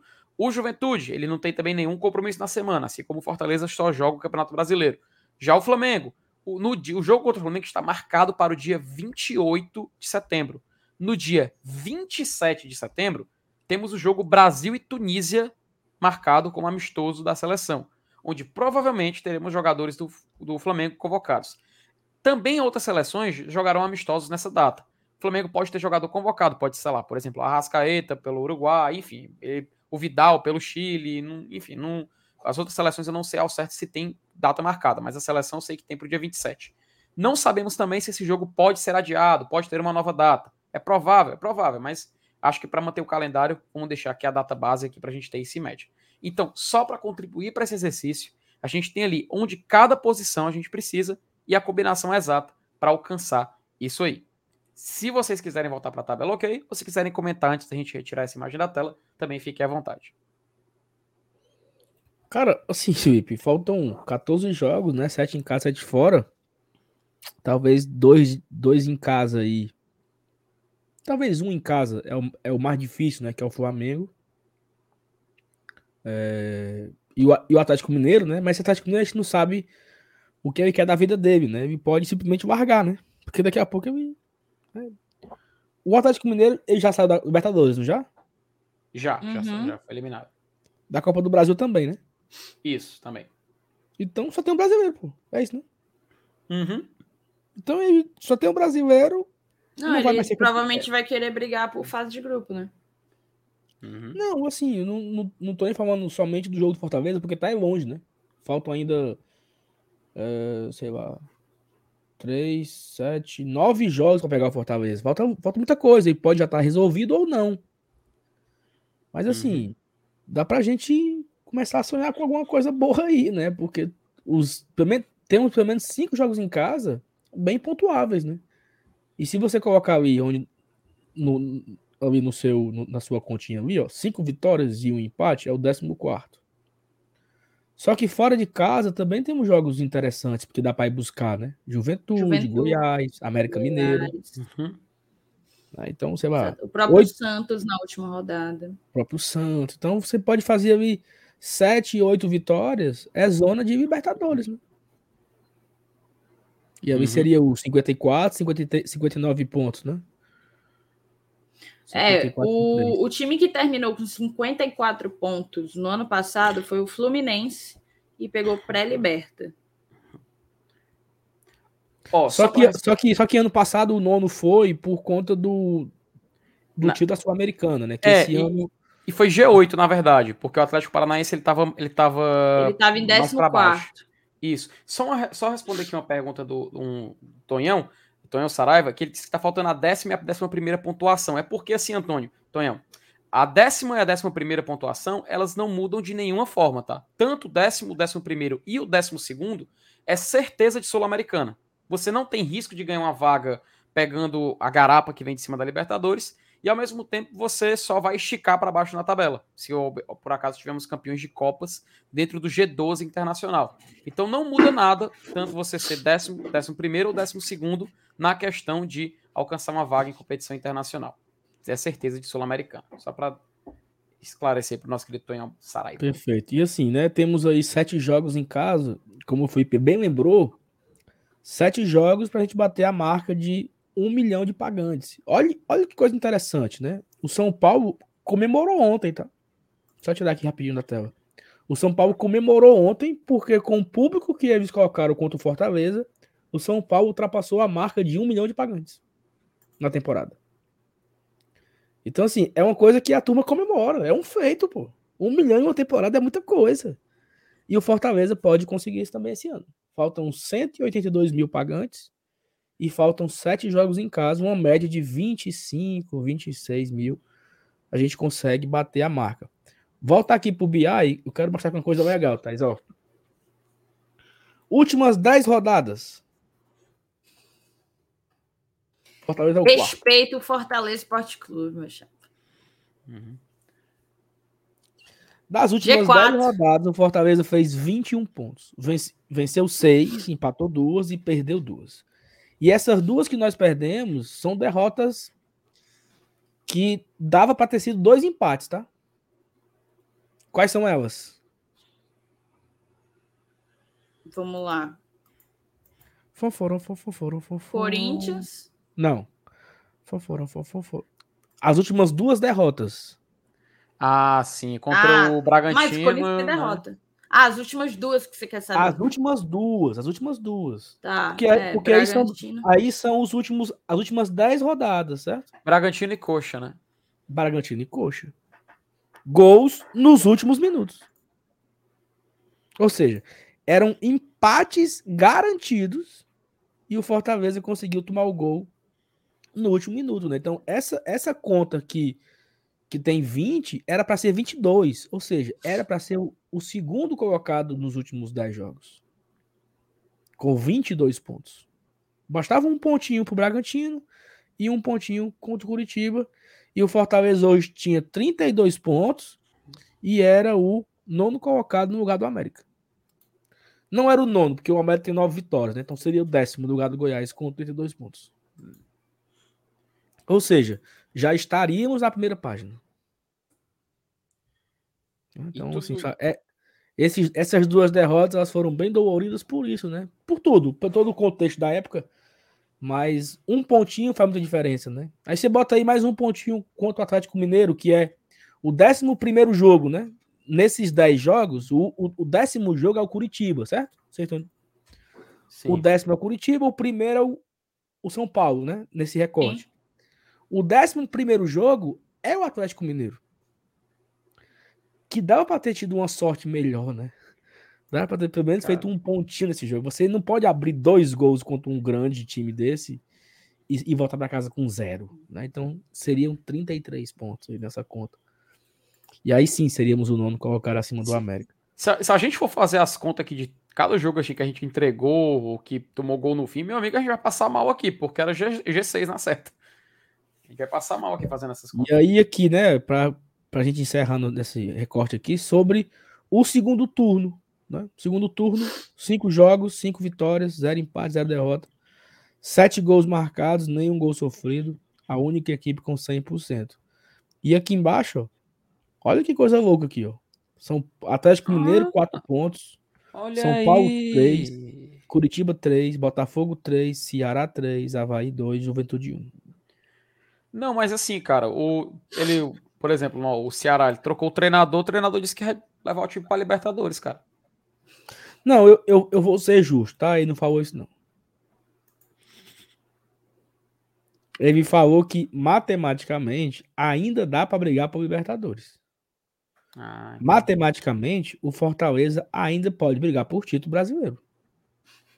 é. Se ele vencer os 14 jogos, o Palmeiras patinar e muito, não só o Uhum. Palmeiras, né? Todos os outros, as outras 11 equipes patinarem, e o Fortaleza passa, né? Então, assim, é, é por aí a conta, né? A conta é por Uhum. aí. Mas, assim, interessante, né? A gente conseguir ver esse recorte, tanto das últimas 10 rodadas, quanto dos, da, da- do segundo turno, e ver o Fortaleza, assim, não é aquela coisa chuva passageira, né? E aqui, ó, isso aqui é muito bonito, né? Eu botei na, na live ontem, né? O nosso, a nossa evolução aqui dos últimos campeonatos, né? De 2020. O amarelo aqui é o 2020, 21, né? O tempo inteiro lá em cima, dentro do G6. É, a linha azul é 2020, começamos embaixo, conseguimos chegar em sétimo lugar na 17 rodada. E Ufa. terminamos em 16, quase caindo.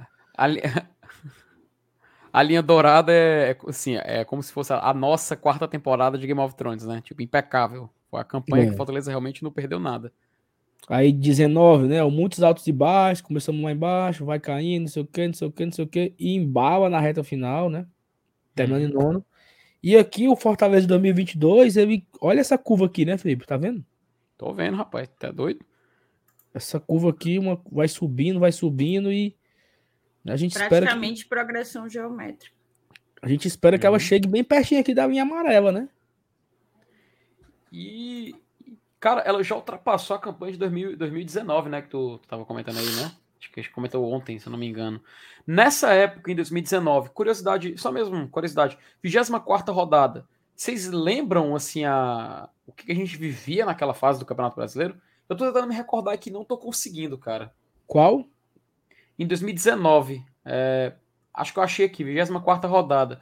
Fortaleza tinha acabado de ser derrotado para o São Paulo na 23 e venceu a Chapecoense em casa por 2 a 0 Agora que eu vi aqui, aí na rodada seguinte a gente foi derrotado para o Vasco em São Januário. Aí teve o jogo contra o Flamengo aqui, né, que o Rogério Ceni escalou os reservas e depois a gente só teve uma derrota na competição que foi pro Corinthians.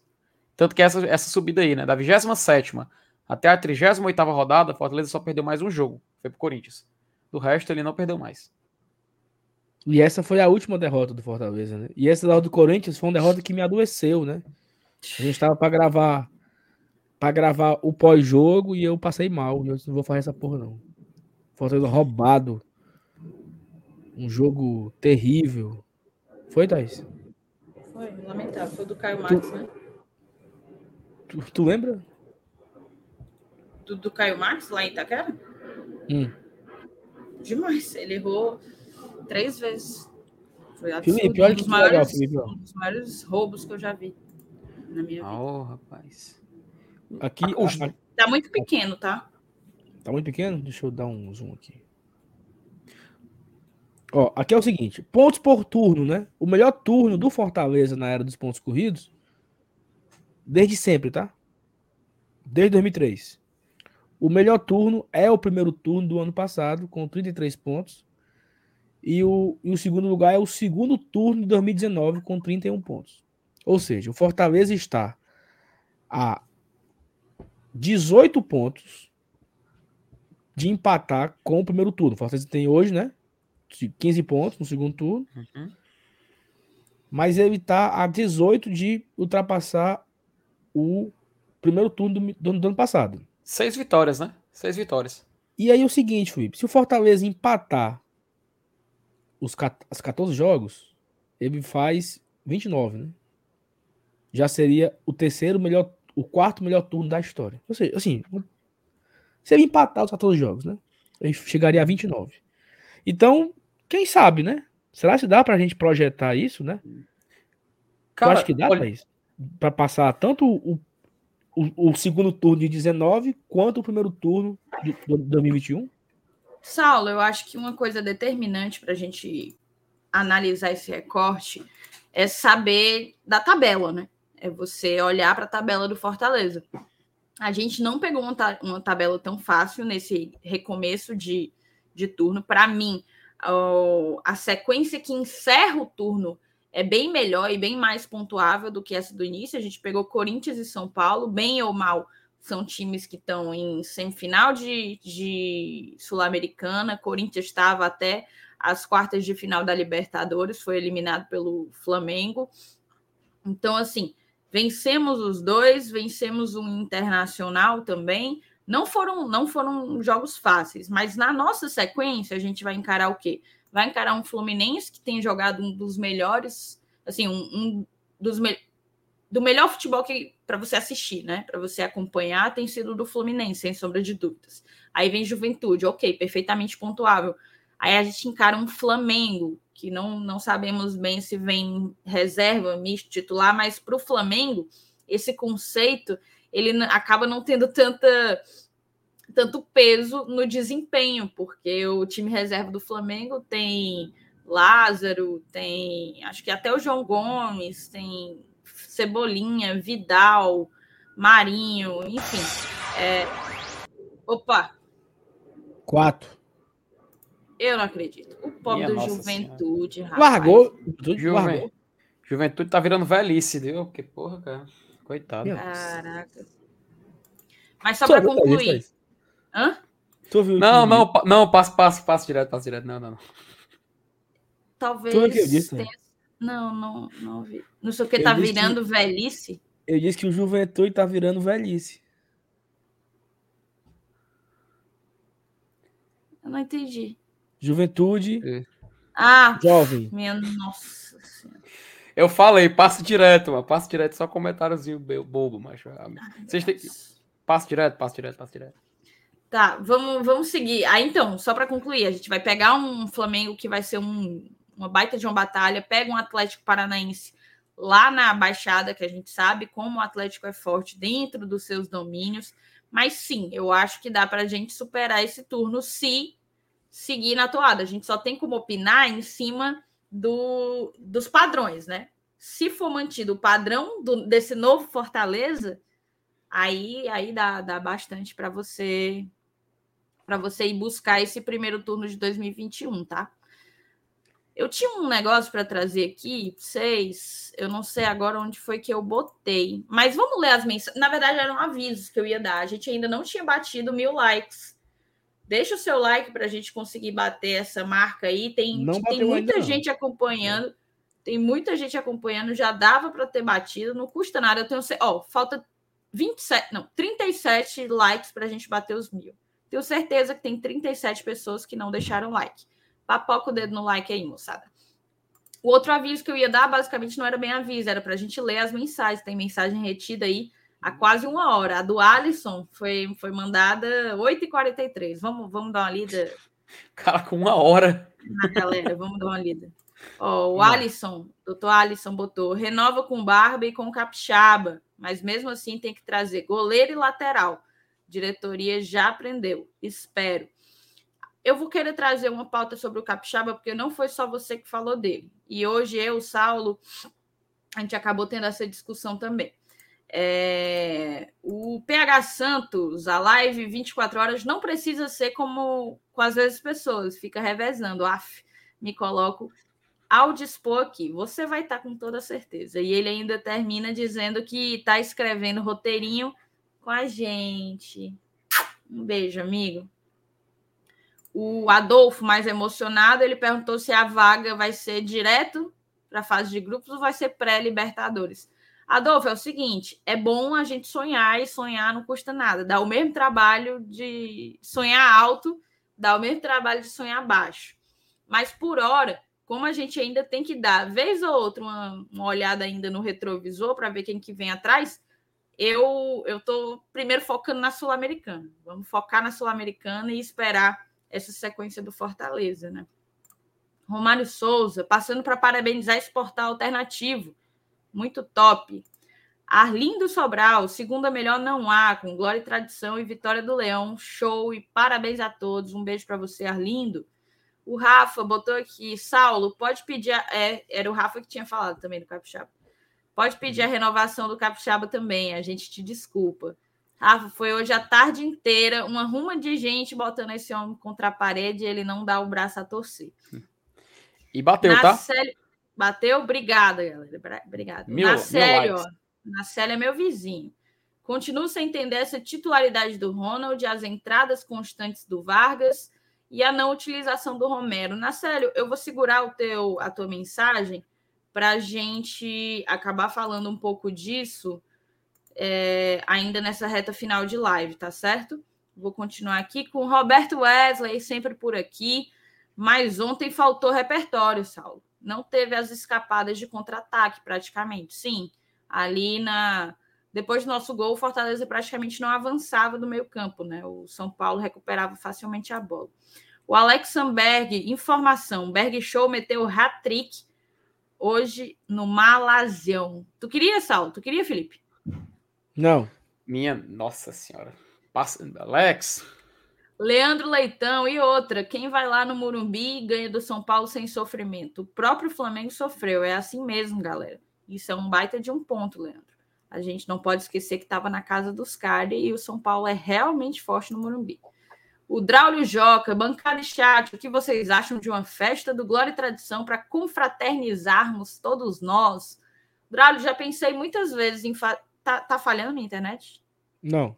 Não, tá de boa. Já pensei muitas vezes em fazer isso, mas só de imaginar assim a logística que teria que ser administrada para isso acontecer é complexo, tá? Não é fácil não. Gustavo Fernandes tem sido falado muito isso de não jogar bem, mas são seis jogos sem tomar gol.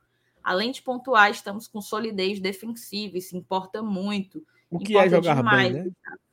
Exato, o que é jogar bem? É uma incógnita. Jogar bem para quem? A Bia Penha. Beijo para você. Boa noite, bancada. Ainda me recuperando das comemorações de ontem. A Bia aprontou, viu? Ouro. A Bia aprontou demais. A bicha. São Paulo ficou pequena. Jefferson Lima se tornou membro aqui do canal. Acho que ele, na verdade, renovou. Obrigada, tá, Jefferson? Seja novamente bem-vindo. O único membro aqui, eu acho, do dia. Acho que não teve outro, não. Se torne membro aqui do GT a partir de R$ 4,99. Você fortalece a mídia independente que cobra o Fortaleza. Palmeiras, história e resenha. Palmeiras é gigante, Fortaleza é um átomo. Valeu pelo teu superchat, chapa. É... Ananias Ribeiro, matematicando. Nada tinha, acontece por. Eu tinha desfavoritado essa, tá? É, Quem foi que botou, hein?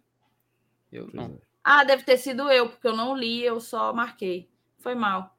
Ah, mas foda-se, pobre coitado. É tão átomo que ele tá aqui no canal do Fortaleza se trocando, olha. O, o, nada acontece por acaso. Se não tivéssemos perdido esses pontos, não tínhamos feito todas essas contratações e mudanças de esquema tático, incluindo a forma de jogar. Não Faz adianta parte, né? mais a gente ficar remoendo esses pontos perdidos. E, ah, é porque eu continuei e não mudei.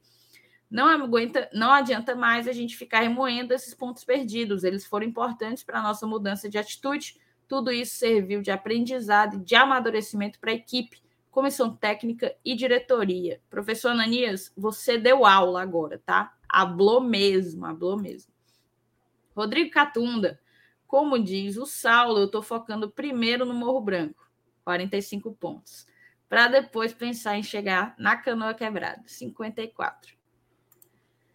Cara, ó, lidas essas coisas, eu queria, vou só desfavoritar aqui a maioria para trazer um debate aqui para vocês. O Felipe ainda tem uma planilha que ele preparou, um calendário, na verdade, que ele preparou.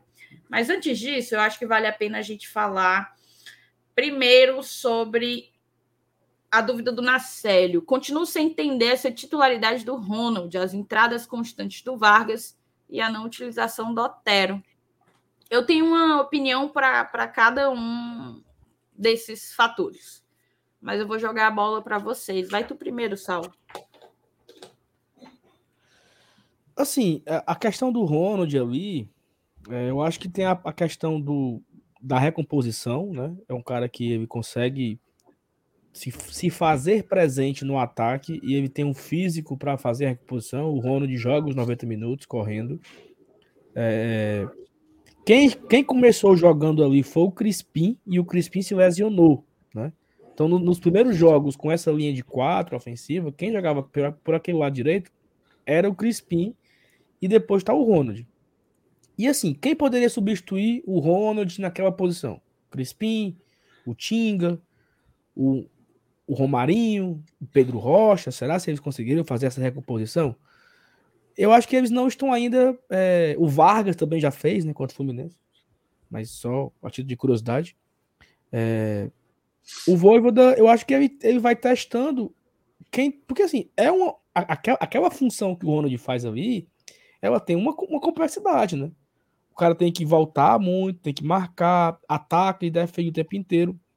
Eu também concordo que o Ronald não é, é um primor ali, né? Ele não, é, ele não é o Pikachu, ele não tem é, um bom cruzamento, ele não. Mas eu acho que ele tá cumprindo muito bem o seu papel ali, cara. Ele tá cumprindo com o que é pra fazer. Tanto é que eu acho que o, o Ronald tá jogando melhor nessa posição do que de volante. Do que um pouco mais atrás, tendo que marcar mais, tendo que roubar a bola. Então, assim, eu não tô achando que o Ronald tá atrapalhando, não. Foi o contrário. Acho que ele tá fazendo ali o seu papel. Mas eu concordo que não é a melhor opção, assim. Não ah, será se não seria melhor o Tinga? Não seria melhor o Crispim quando voltar de lesão? Será se o, o Moisés não aguentaria fazer aquele lado direito e o Romarinho fazer o lado esquerdo? Tem alguns questionamentos. O problema sim. é porque o Moisés, ali pelo lado direito, você perde uma das razões pelas quais o Voivoda está entrando com três volantes e colocando, jogando o Ronald para a lateral direita, né? Que é a capacidade de recomposição. Os três volantes ajudando na cobertura dos, da linha de quatro. Exatamente. Uhum. Então eu acho que não. não... Enfim, eu não, eu não consigo. Eu não consigo criticar o, o Voivoda por essa escolha, não. Mas eu também, eu particularmente, eu preferia outro, entendeu? O, porque quando, quando o Crispim fez uma partida boa, ele quebrou, né? Aí ele Sim. ficou fora do clássico, ficou fora dessa sequência agora de três jogos, né? Ceará. E tu, Felipe, sobre, sobre Vargas e Otero? Pois é, Thaís, assim, inclusive o Vargas tem uma coisa que joga contra ele, que é o fato da imagem dele com, com a torcida, né, com a gente que acompanha o Fortaleza, tá um pouco desgastada. Acho que um pouco, sendo até posso, posso estar sendo generoso, mas tá desgastada, né, e sempre quando a gente vai, ah, vai entrar, ah, lá vem o Vargas, a gente vê, por exemplo, no nosso grupo de, de apoiadores, quando o Vargas já caminhava para entrar em campo, o pessoal, puxa, é o Vargas, ih, rapaz, vai ser o Vargas. E aí ele pode fazer a coisa mais simples que vão é natural tentar encontrar um defeito, ou então observar um erro dele e tentar jogar um crédito maior nisso, sabe? Acho que essa, essa questão da imagem do Vargas com o torcedor, ela joga muito contra ele atualmente. Esse é o benefício, esse é o benefício que o Otero, por exemplo, tem. Ele tem um benefício da dúvida, porque do que observamos do Otero não é o suficiente, acredito, para a gente já cravar dele ser um cara, pô, esse cara tem que jogar, pô, esse cara não tem condições de jogar no Fortaleza do que a gente viu, eu sinceramente acho muito pouco. Já na questão do Ronald, ele tá sendo um cara que tá, tá cumprindo com o que ele foi, com o que ele foi passado. Até concordo com o que o Saulo falou, porque a função que ele foi, que ele foi é, designado para cumprir, ele não faz isso de uma forma extraordinária, sabe? Ele não é tipo, por exemplo, a gente acabou citando mais cedo, o Moisés no lado esquerdo do Fortaleza. O Moisés no lado esquerdo do Fortaleza, a gente observa um jogador diferenciado, um cara que naquela área do campo ele consegue entregar. A mesma forma, a gente, por exemplo, ou sei lá, se você quiser observar na defesa, o Brits do lado direito, ele tá entregando muito. O Tinga, ele já tá voltando a atuar. Isso significa que o Tinga vai ter que necessariamente já ser colocado ali do lado direito? Acredito que não, porque o Brits está entregando, ele está fazendo uma, uma, uma, atuação que justifica ele estar tá sendo utilizado ali e a não utilização do Tinga como titular. Isso eu comparo tanto no ataque com o Moisés e na defesa com o Brits. Então, por isso que enxergo o Ronald como um cara que ele, sim, não está sendo espetacular, não está sendo acima da média, mas ele está cumprindo aquilo que lhe foi passado. Isso, atualmente, é o suficiente para a gente utilizar ele no time titular. É o, é o que a gente está precisando, é o que ele está entregando. Agora, se a gente vai ver um jogador pedindo passagem para atuar nessa posição, e pode ser, sei lá, como até já citou anteriormente, o Tinga, pô, que a gente possa observar uma, competição por essa vaga e o que melhor representar assuma. Por quê? Até o momento, o Ronald está sendo ok, cumprindo com o que lhe foi passado. Mas a partir do momento que a gente começar a observar jogadores que possam ser mais utilizados nessa posição, eu apoio a troca. Repito, a visão para o Ronald e para o Vargas é diferente por causa disso, tá? Então, é meio que justifica porque que o Vargas ainda, apesar de ser utilizado, a gente pega no pé. É isso. O, eu vou até aproveitar o comentário do, do Adson, que ele botou que o Ronald para o Voivoda tá para o Marlon, no caso do Sene. Eu acho um, eu acho que outro jogador se aplica a essa lógica aí. Inclusive, eu estava assistindo uh, o futebolês um pouco mais cedo e foi citado por lá. É, eu enxergo que o Voivoda vê no Vargas o que o Ceni via no Marlon. Um jogador que consegue entregar taticamente aquilo que o treinador precisa. Não sei se vocês vêm reparando, mas o Vargas vem entrando quase sempre quando o Fortaleza não está com a bola, não está conseguindo ser o dono das iniciativas. Portanto, o Vargas não entra mais para ser um cara que ajuda na criação como se espera de um 10, que foi ele foi experimentado nessa posição algumas vezes, mas como um cara que vai ajudar na contenção, vai pressionar a saída de bola do adversário, vai tentar preencher o meio de campo. Então, eu acho que a questão do Vargas, eu concordo para vocês, tá? Por mim, ele não estaria no elenco do ano que vem. Mas a questão do Vargas é porque ele é um jogador de confiança do Voivoda e tem sido mais utilizado. Ele vinha escanteado, pô. Lucas Lima era o titular. Ele vem sendo mais utilizado porque mudou o esquema e o Fortaleza vem jogando mais sem a bola. Então, eu acho que é por isso o recurso, né? é, do Voivoda ao, ao Vargas. Quanto ao Otero, eu acho que passa também por essa questão do momento que vive Fortaleza, do esquema que vem sendo utilizado, das, da, do que pede o jogo, né? O campo fala, do que pede o jogo a partir de cada mexida. Ah, queria ver mais, mais é, minutos do Otero, muito pela bola parada dele, mas a partir do vídeo que a gente colocou aqui, para quem lembra, botou o vídeo, para mim não tem não, não há um mal-estar ali por ele não estar tendo tantas oportunidades. acho que ele está bem integrado e quando quando a gente encarar um adversário em que a bola parada possa ser melhor aproveitada, talvez o Voivoda vá recorrer ao Otero. Espero ter respondido a tua pergunta na Célio, tá?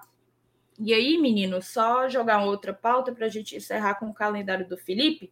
Era a do Alisson e a do Rafa, né? Falava de renovar com o Fernando Miguel e com o Capixaba. É, e o Rafa também pediu pediu para o Saulo dar o braço a torcer pela renovação do Capixaba. Eu tinha feito aqui uma parada que saiu hoje no SoftScore, é, uma análise aí do, do, do momento, né, do Juninho, aqui o mapa de calor dele é, bem bem bizarro. Você percebe que ele é um cara que a gente já sabe, né? Que ele é um incansável, corre pra caramba, mas o mapa de calor assusta um pouco também. Aqui a gente tem o Juninho Capixaba com 25 anos, entre os laterais esquerdos do Brasileirão, ou, seja, entre todos os, os laterais esquerdos. Ele é o primeiro em duelos ganhos, é o primeiro em bolas recuperadas, o primeiro em interceptações, o primeiro em faltas sofridas, o primeiro em passes decisivos, o segundo em desarmes e o segundo em nota é, no soft score. Isso aqui é muita coisa, tá, gente?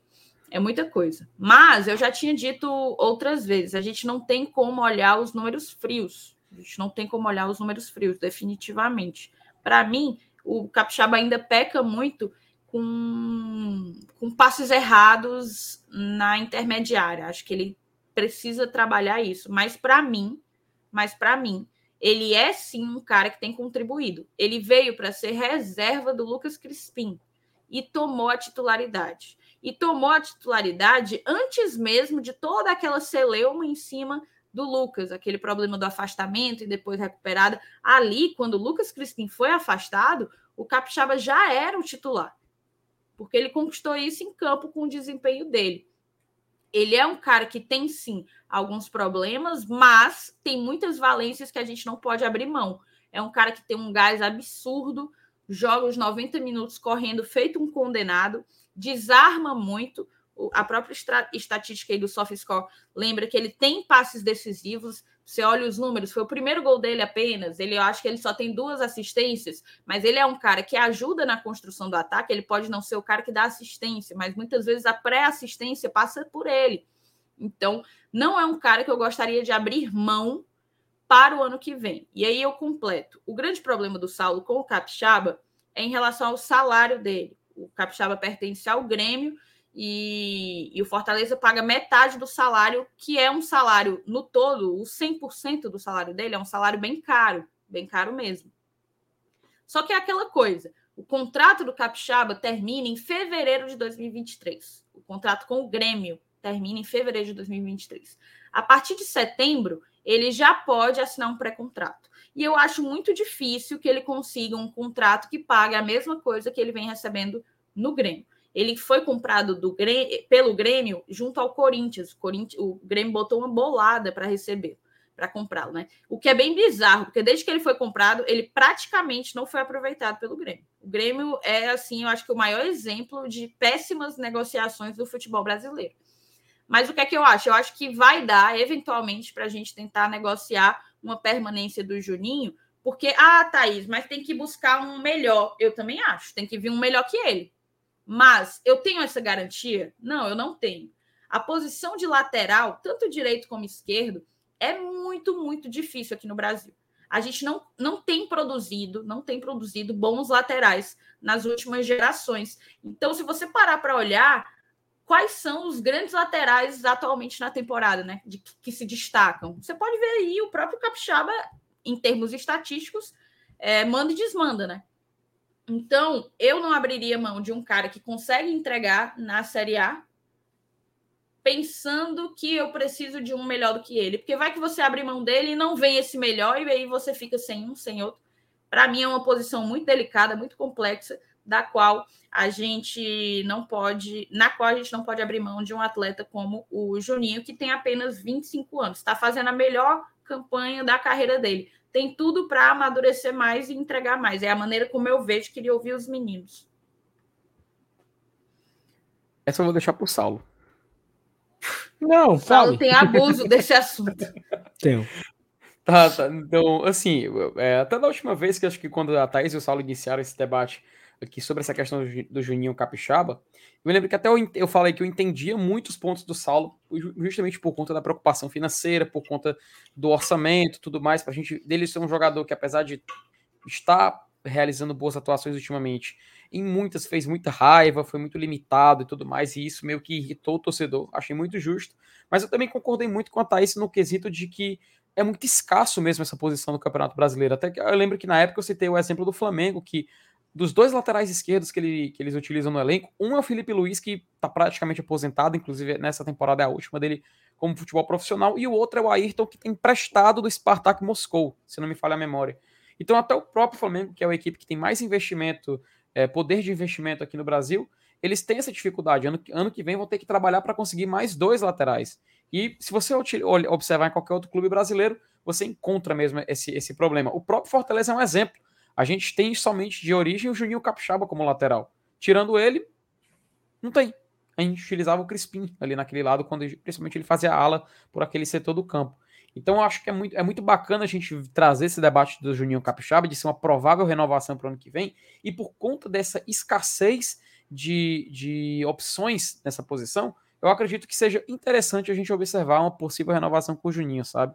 Ele meio que está justificando, a gente sabe, é um jogador que ainda faz muita raiva em diversos momentos, mas ele ultimamente está colecionando atuações que, a gente, que o, pelo menos o credencia para manter aqui, mantemos aqui no Fortaleza. É claro, essa questão financeira, a gente sabe que é complicado, a gente sabe da nossa realidade, sabemos que não somos um time que está liderando, pelo contrário, na, na lista de pay-per-view do Fortaleza, ele tem um dos piores valores a receber, mas eu acredito que seria interessante a gente contar com o Juninho pro ano que vem. Até ele é um jogador jovem, pô. Ele tem 25 anos, próxima temporada ele tá a gente vai aqui 26, tá garoto ainda. Dá pra gente utilizar bastante. Então, pelos números e pelas últimas atuações, eu acho interessante a gente já, como a Thaís adiantou em setembro, já é agora. Daqui que há dois, três dias já, já estamos em setembro. É interessante, pelo menos, sentar para conversar. Quem sabe a gente já pode contar com mais uma renovação para o ano que vem. Lembrando, o time Fortaleza já renovou com muitos atletas para a próxima temporada. Então, Juninho, acho que, pelo que ele vem mostrando, vale a pena a gente dar esse voto de confiança. Assim, eu, eu, vai ser, vai ser, vai ser meio sem graça, tá, Felipe? O nosso, a nossa reta final, não é reta final, né? A, o nosso final de temporada, vi, vai ser meio sem graça, porque o Fortaleza tem seis jogadores que não tem contrato pro ano que vem, seis. Boeck, Fernando Miguel, Capixaba, Otero, Lucas Lima, foi, né? Boeck, Fernando Miguel, uhum. Capixaba, Otero, Lucas Lima, tem mais um. São seis. Não sei se agora quem é o sexto. Ou seja, talvez a gente queira que renove só o Fernando Miguel e o Capixaba, no máximo. E o Caio Vidal é o sexto. Obrigado, Rafael. Não, Caio Alexandre. Né, Caio né, Vidal não é da gente. Caio Alexandre. O Bahia, né? Caio Vidal não, foi Caio Alexandre, Caio Alexandre, Caio Alexandre. Ou seja, o resto, todo mundo tem contrato. Não hum. tem uhum. mais. Não tem mais o que discutir. O Júlio César colocou, colocou, o Galhardo. O Galhardo já tem um Galhardo já tem.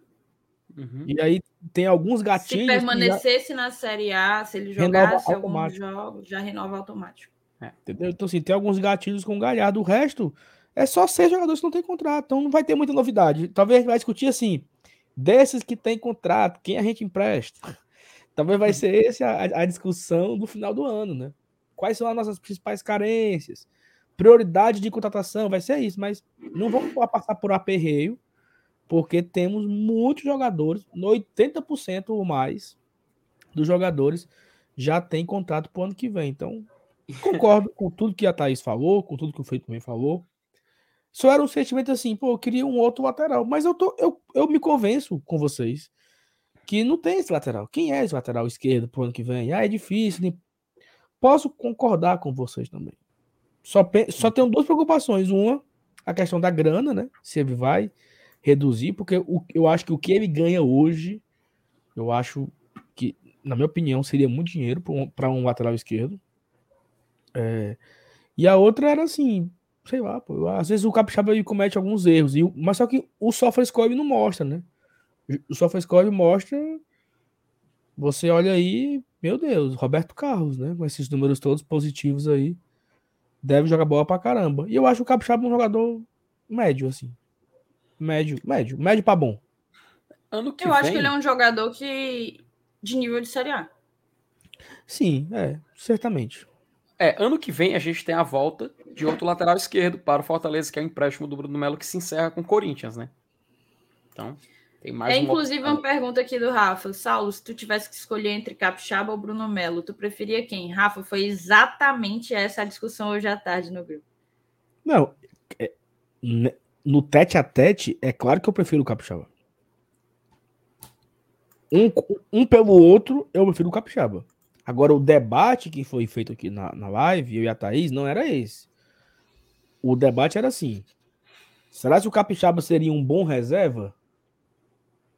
se ele vai ser um bom reserva, ganhando o que ele ganha, para ele ser o reserva, eu preferi o Bruno. Porque reserva por reserva, o Bruno não é melhor que o Capixaba, mas vai ser o reserva e ganha muito menos, né? Ah, boa. Estão perguntando quanto que ele ganha, se ele ganha 500 mil. Não, não é assim também. O Capixaba aparentemente ganha uns 300 mil com o Grêmio. O Grêmio tem um contrato com ele de 300 mil reais. O Fortaleza paga um percentual disso. Isso. O Fortaleza paga um percentual disso. E aí ele vai renovar agora. Ele vai ficar sem. Agora vai ficar sem contrato e vai renovar.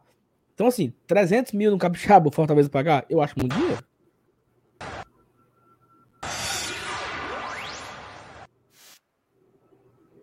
Deu uma engargada, hein? Engargada. É porque, é porque nós estávamos botando ao mesmo tempo, apertando os dois todo mundo empolgado, porque é gol importante. É importante, podemos dizer assim? É importante, é importante. Importante. É, o Corinthians faz 1 a 0 no Red Bull Bragantino. Red Bull Bragantino que está somente a dois pontos acima do Fortaleza. Então, aba do olho, né? Uhum. Aba do olho.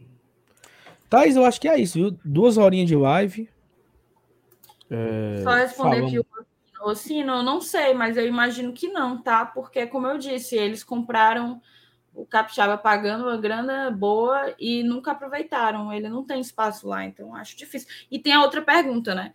O Grêmio não vai renovar com ele? O Capixaba quer renovar com o Grêmio para não jogar? Tem, tem dos dois lados. Vai ser uma negociação da qual o Fortaleza pode até participar.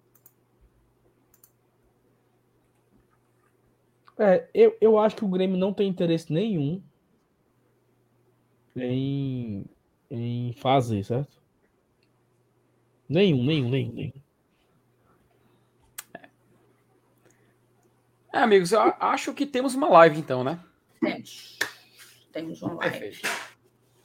É, isso foi, foi bom, tá, galera? Segunda-feira, eu peço desculpa aqui, eu tô com muito. Eu tô muito cansado. Nessa segunda-feira foi bem puxada pra mim, tô com meu filho doente. Então eu dormi pouquíssimas horas de ontem pra hoje. Mesmo depois da, da euforia, da vitória, do pós-jogo, foi uma noite bem longa pra mim. Então eu tô desde cedo no meio da rua, tô bem cansado, não tô muito empolgado hoje. Mas consegui mesmo assim fazer duas horinhas aqui. Agradecer a audiência, batemos mil pessoas, batemos mil e quase 1.200 likes. Se não deixou o like ainda, você pode deixar o like nessa reta final para fortalecer aqui. Hoje foi fraco de superchat, não teve praticamente nenhum. Mas enfim, amanhã a gente volta aqui para já ir mirando né, as nossas atenções para o jogo do, de domingo com o Botafogo. Talvez amanhã já tenha parcial, né? Será? Uma parcialzinha de público ali na casa dos 20, na casa dos 20 e poucos mil. Já a primeira parcial, a gente espera que sim. E é isso, né, Thaís? Um, uma semana maravilhosa pra gente, leve, tranquila, em busca da sexta vitória, pra gente chegar nos 33 pontos, se aproximando do nosso objetivo, da nossa queridíssima Beberibe, barra Morro Branco. Depois a gente começa a sonhar com Canoa Quebrada, Capuí, Prada Redonda. Daí até pra pipa, dependendo do combustível, né? Tá Pipa ficando empolgo. barata a gasolina. Gostou aí da minha... Pipa eu empolgo, pipa eu empolgo. Pode. Queria ir pra pipa, Ó, saudades. agradecer ao meu queridíssimo MD, tá? Márcio Denilson, diretamente do Distrito Federal, do Planalto Central, mandou aqui cinquentinha, já que o Saulo disse foi fraco, foi fraco mesmo, mas ele já completou aqui a live, botou cinquentinha só para a gente se despedir. Uma boa noite para o MD, uma boa noite para todos vocês, obrigada de coração por quem sempre está aqui com a gente, sempre correndo com a gente. Vocês são, vocês são incríveis. Thaís, quando é que eu vou inaugurar meus microfones, meu, meu microfone novo? Final de setembro. Eu tenho um mês ainda de ladainha. Oh, meu Deus do céu, cara. E por que, tu não chegar. pagou, por que tu não pagou o frete mais caro pra chegar mais rápido? Não tinha isso, não, não? tinha, não tinha isso, não. Ah, ó, o Gleucin perguntou o que é que a gente vai sortear. Saulo, o que é que tu acha da gente botar aquele esquema, cada live com mil likes, um, um ingresso para sortear? O que é que tu acha? Eu não vai valer para de hoje. Não vai valer de hoje. A gente não bate mil likes, não, na live, não. Mas vai ser então, vai ter a campanha. A partir da live de amanhã, a cada mil likes, a cada mil likes, um ingresso para domingo para sortear. Um só? Sim, um só. E assim, tá? A gente acabou nem batendo muito. Vocês desculpem a gente, de fato, hoje o dia tá meio, meio esquisito. Eu não sei como que foi pro Felipe. Para mim não foi um dia muito fácil, pro Saulo também não. Tá todo, tá todo mundo com a cara triste, tá? Tirarem um print agora, vão, vão ver não, eu não tô triste. Eu não tô, não, pelo menos não, Não tem aqui. doping a legenda, não tem Eu, doping. inclusive, fiz questão de vir fazer a live. O Saulo falou: você não quer, você não quer folgar? Eu fiz questão de fazer a live porque isso aqui me anima, isso aqui me, me faz bem. Mas só para completar, hoje abriram os check-ins, amanhã começa a venda de ingressos, tem promoção. Tem tanto motivo, gente, para vocês comprarem esses ingressos. Ó. Vai ter o mosaico do Tinga. O time está numa sequência absurda. Se vence a próxima, são seis vitórias seguidas. A gente bate o recorde. A gente já alcançou o Náutico, né? Já chegou no recorde, que era cinco vitórias seguidas do Nordestino na Série A. Mas se a gente ganha do Botafogo, a gente fica o único, né? O único dono do recorde. Tem essa chance.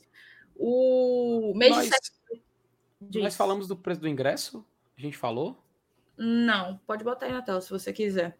Ah. O mês de setembro vai ser um mês com poucos jogos aqui no Castelão. A gente vai ter o jogo contra o, contra o Botafogo no dia 4 e depois o Fortaleza só joga de novo aqui no dia 28 contra o Flamengo. Então, assim, de hoje para frente são 30 dias aí com um único jogo do Fortaleza aqui na Arena Castelão e esse jogo vai ser o do Botafogo. Fora isso, meu chapa, líder do retorno, tem tanta coisa para ser comemorada. Vamos embora, gritar e apoiar esse time, empurrar ele para cima. Começo de mês, promoção de ingresso, o dia é bom, o horário é bom também. Só tem motivo para você ir. E tá, e tá aqui o preço promocional, aqui ó, inferior norte e sul, inteira 30, a meia 15 reais, a superior central, a inteira é 50 e a meia 25, bossa nova 90, meia 45, especial 80 e a meia 40, eh, premium 200 e, eh, e a meia 100, superior norte, que é o visitante, 80, 40, e superior sul, mesmo esquema, 80, 40. Então, Mas aqui o aí a gente visitante. precisa explicar. É, É, vou deixar aqui no o Zoom. aqui, ó. valor, do, o valor do visitante tem que ser o mesmo valor que é cobrado para o torcedor do time mandante em um setor equivalente. No caso, o que se cobra na Superior Sul tem que ser o mesmo valor que se cobra na Superior Norte. Para o Fortaleza é, lotar, vai ser legal e tal, estabeleceu esse preço, mas sócio tem direito a acompanhante, né? Você que conhece um amigo seu que é sócio, você chega lá na loja e diz: Ó, eu tenho um amigo que é sócio. Pá, você compra por 40 reais a inteira, 20 reais a meia, tá? Então, para você, torcedor do tricolor, olhe para a promoção, olhe para essa promoção, 40, 20, se você conhecer um, um sócio torcedor. Eu sou sócio torcedor, então vocês já conhecem uma vão lá, compra o ingresso de vocês, tá certo? Chegue lá e diga assim: não, eu sou amigo do Saulo, do Guarda de Tradição, ele é sócio. Pronto. Ele é sócio. Quero o ingresso de 40 conto. Pode dizer que, pode dizer que me conhece. Que você compra o ingresso de 40, 20 lá na Superior Sul. Exato. E assim, domingo vai ser massa, tá? Superior Sul daquele preço, Superior Central também daquele preço, sendo levado pela Bravo. Então vai ter o, o forró do, do Bossa Nova. Vai ser. Vai ser maravilhoso. E a Thaís vai estar na cabine, né, Thaís? Não. Não, é eu e Marcenato. Estarei na arquibancada.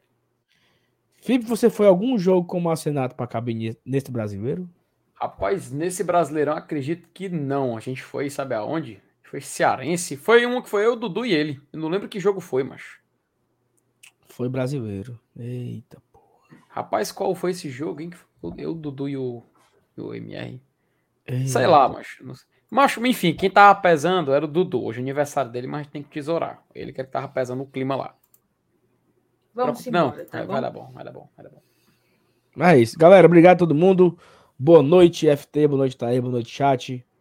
Amanhã a gente se encontra às 8 horas da noite. Mais uma live pra gente debater aqui o Fortaleza. E frescar bem muito até domingo, né? Porque até domingo tem muita coisa pra gente falar aqui. Beijos. Tchau, tchau.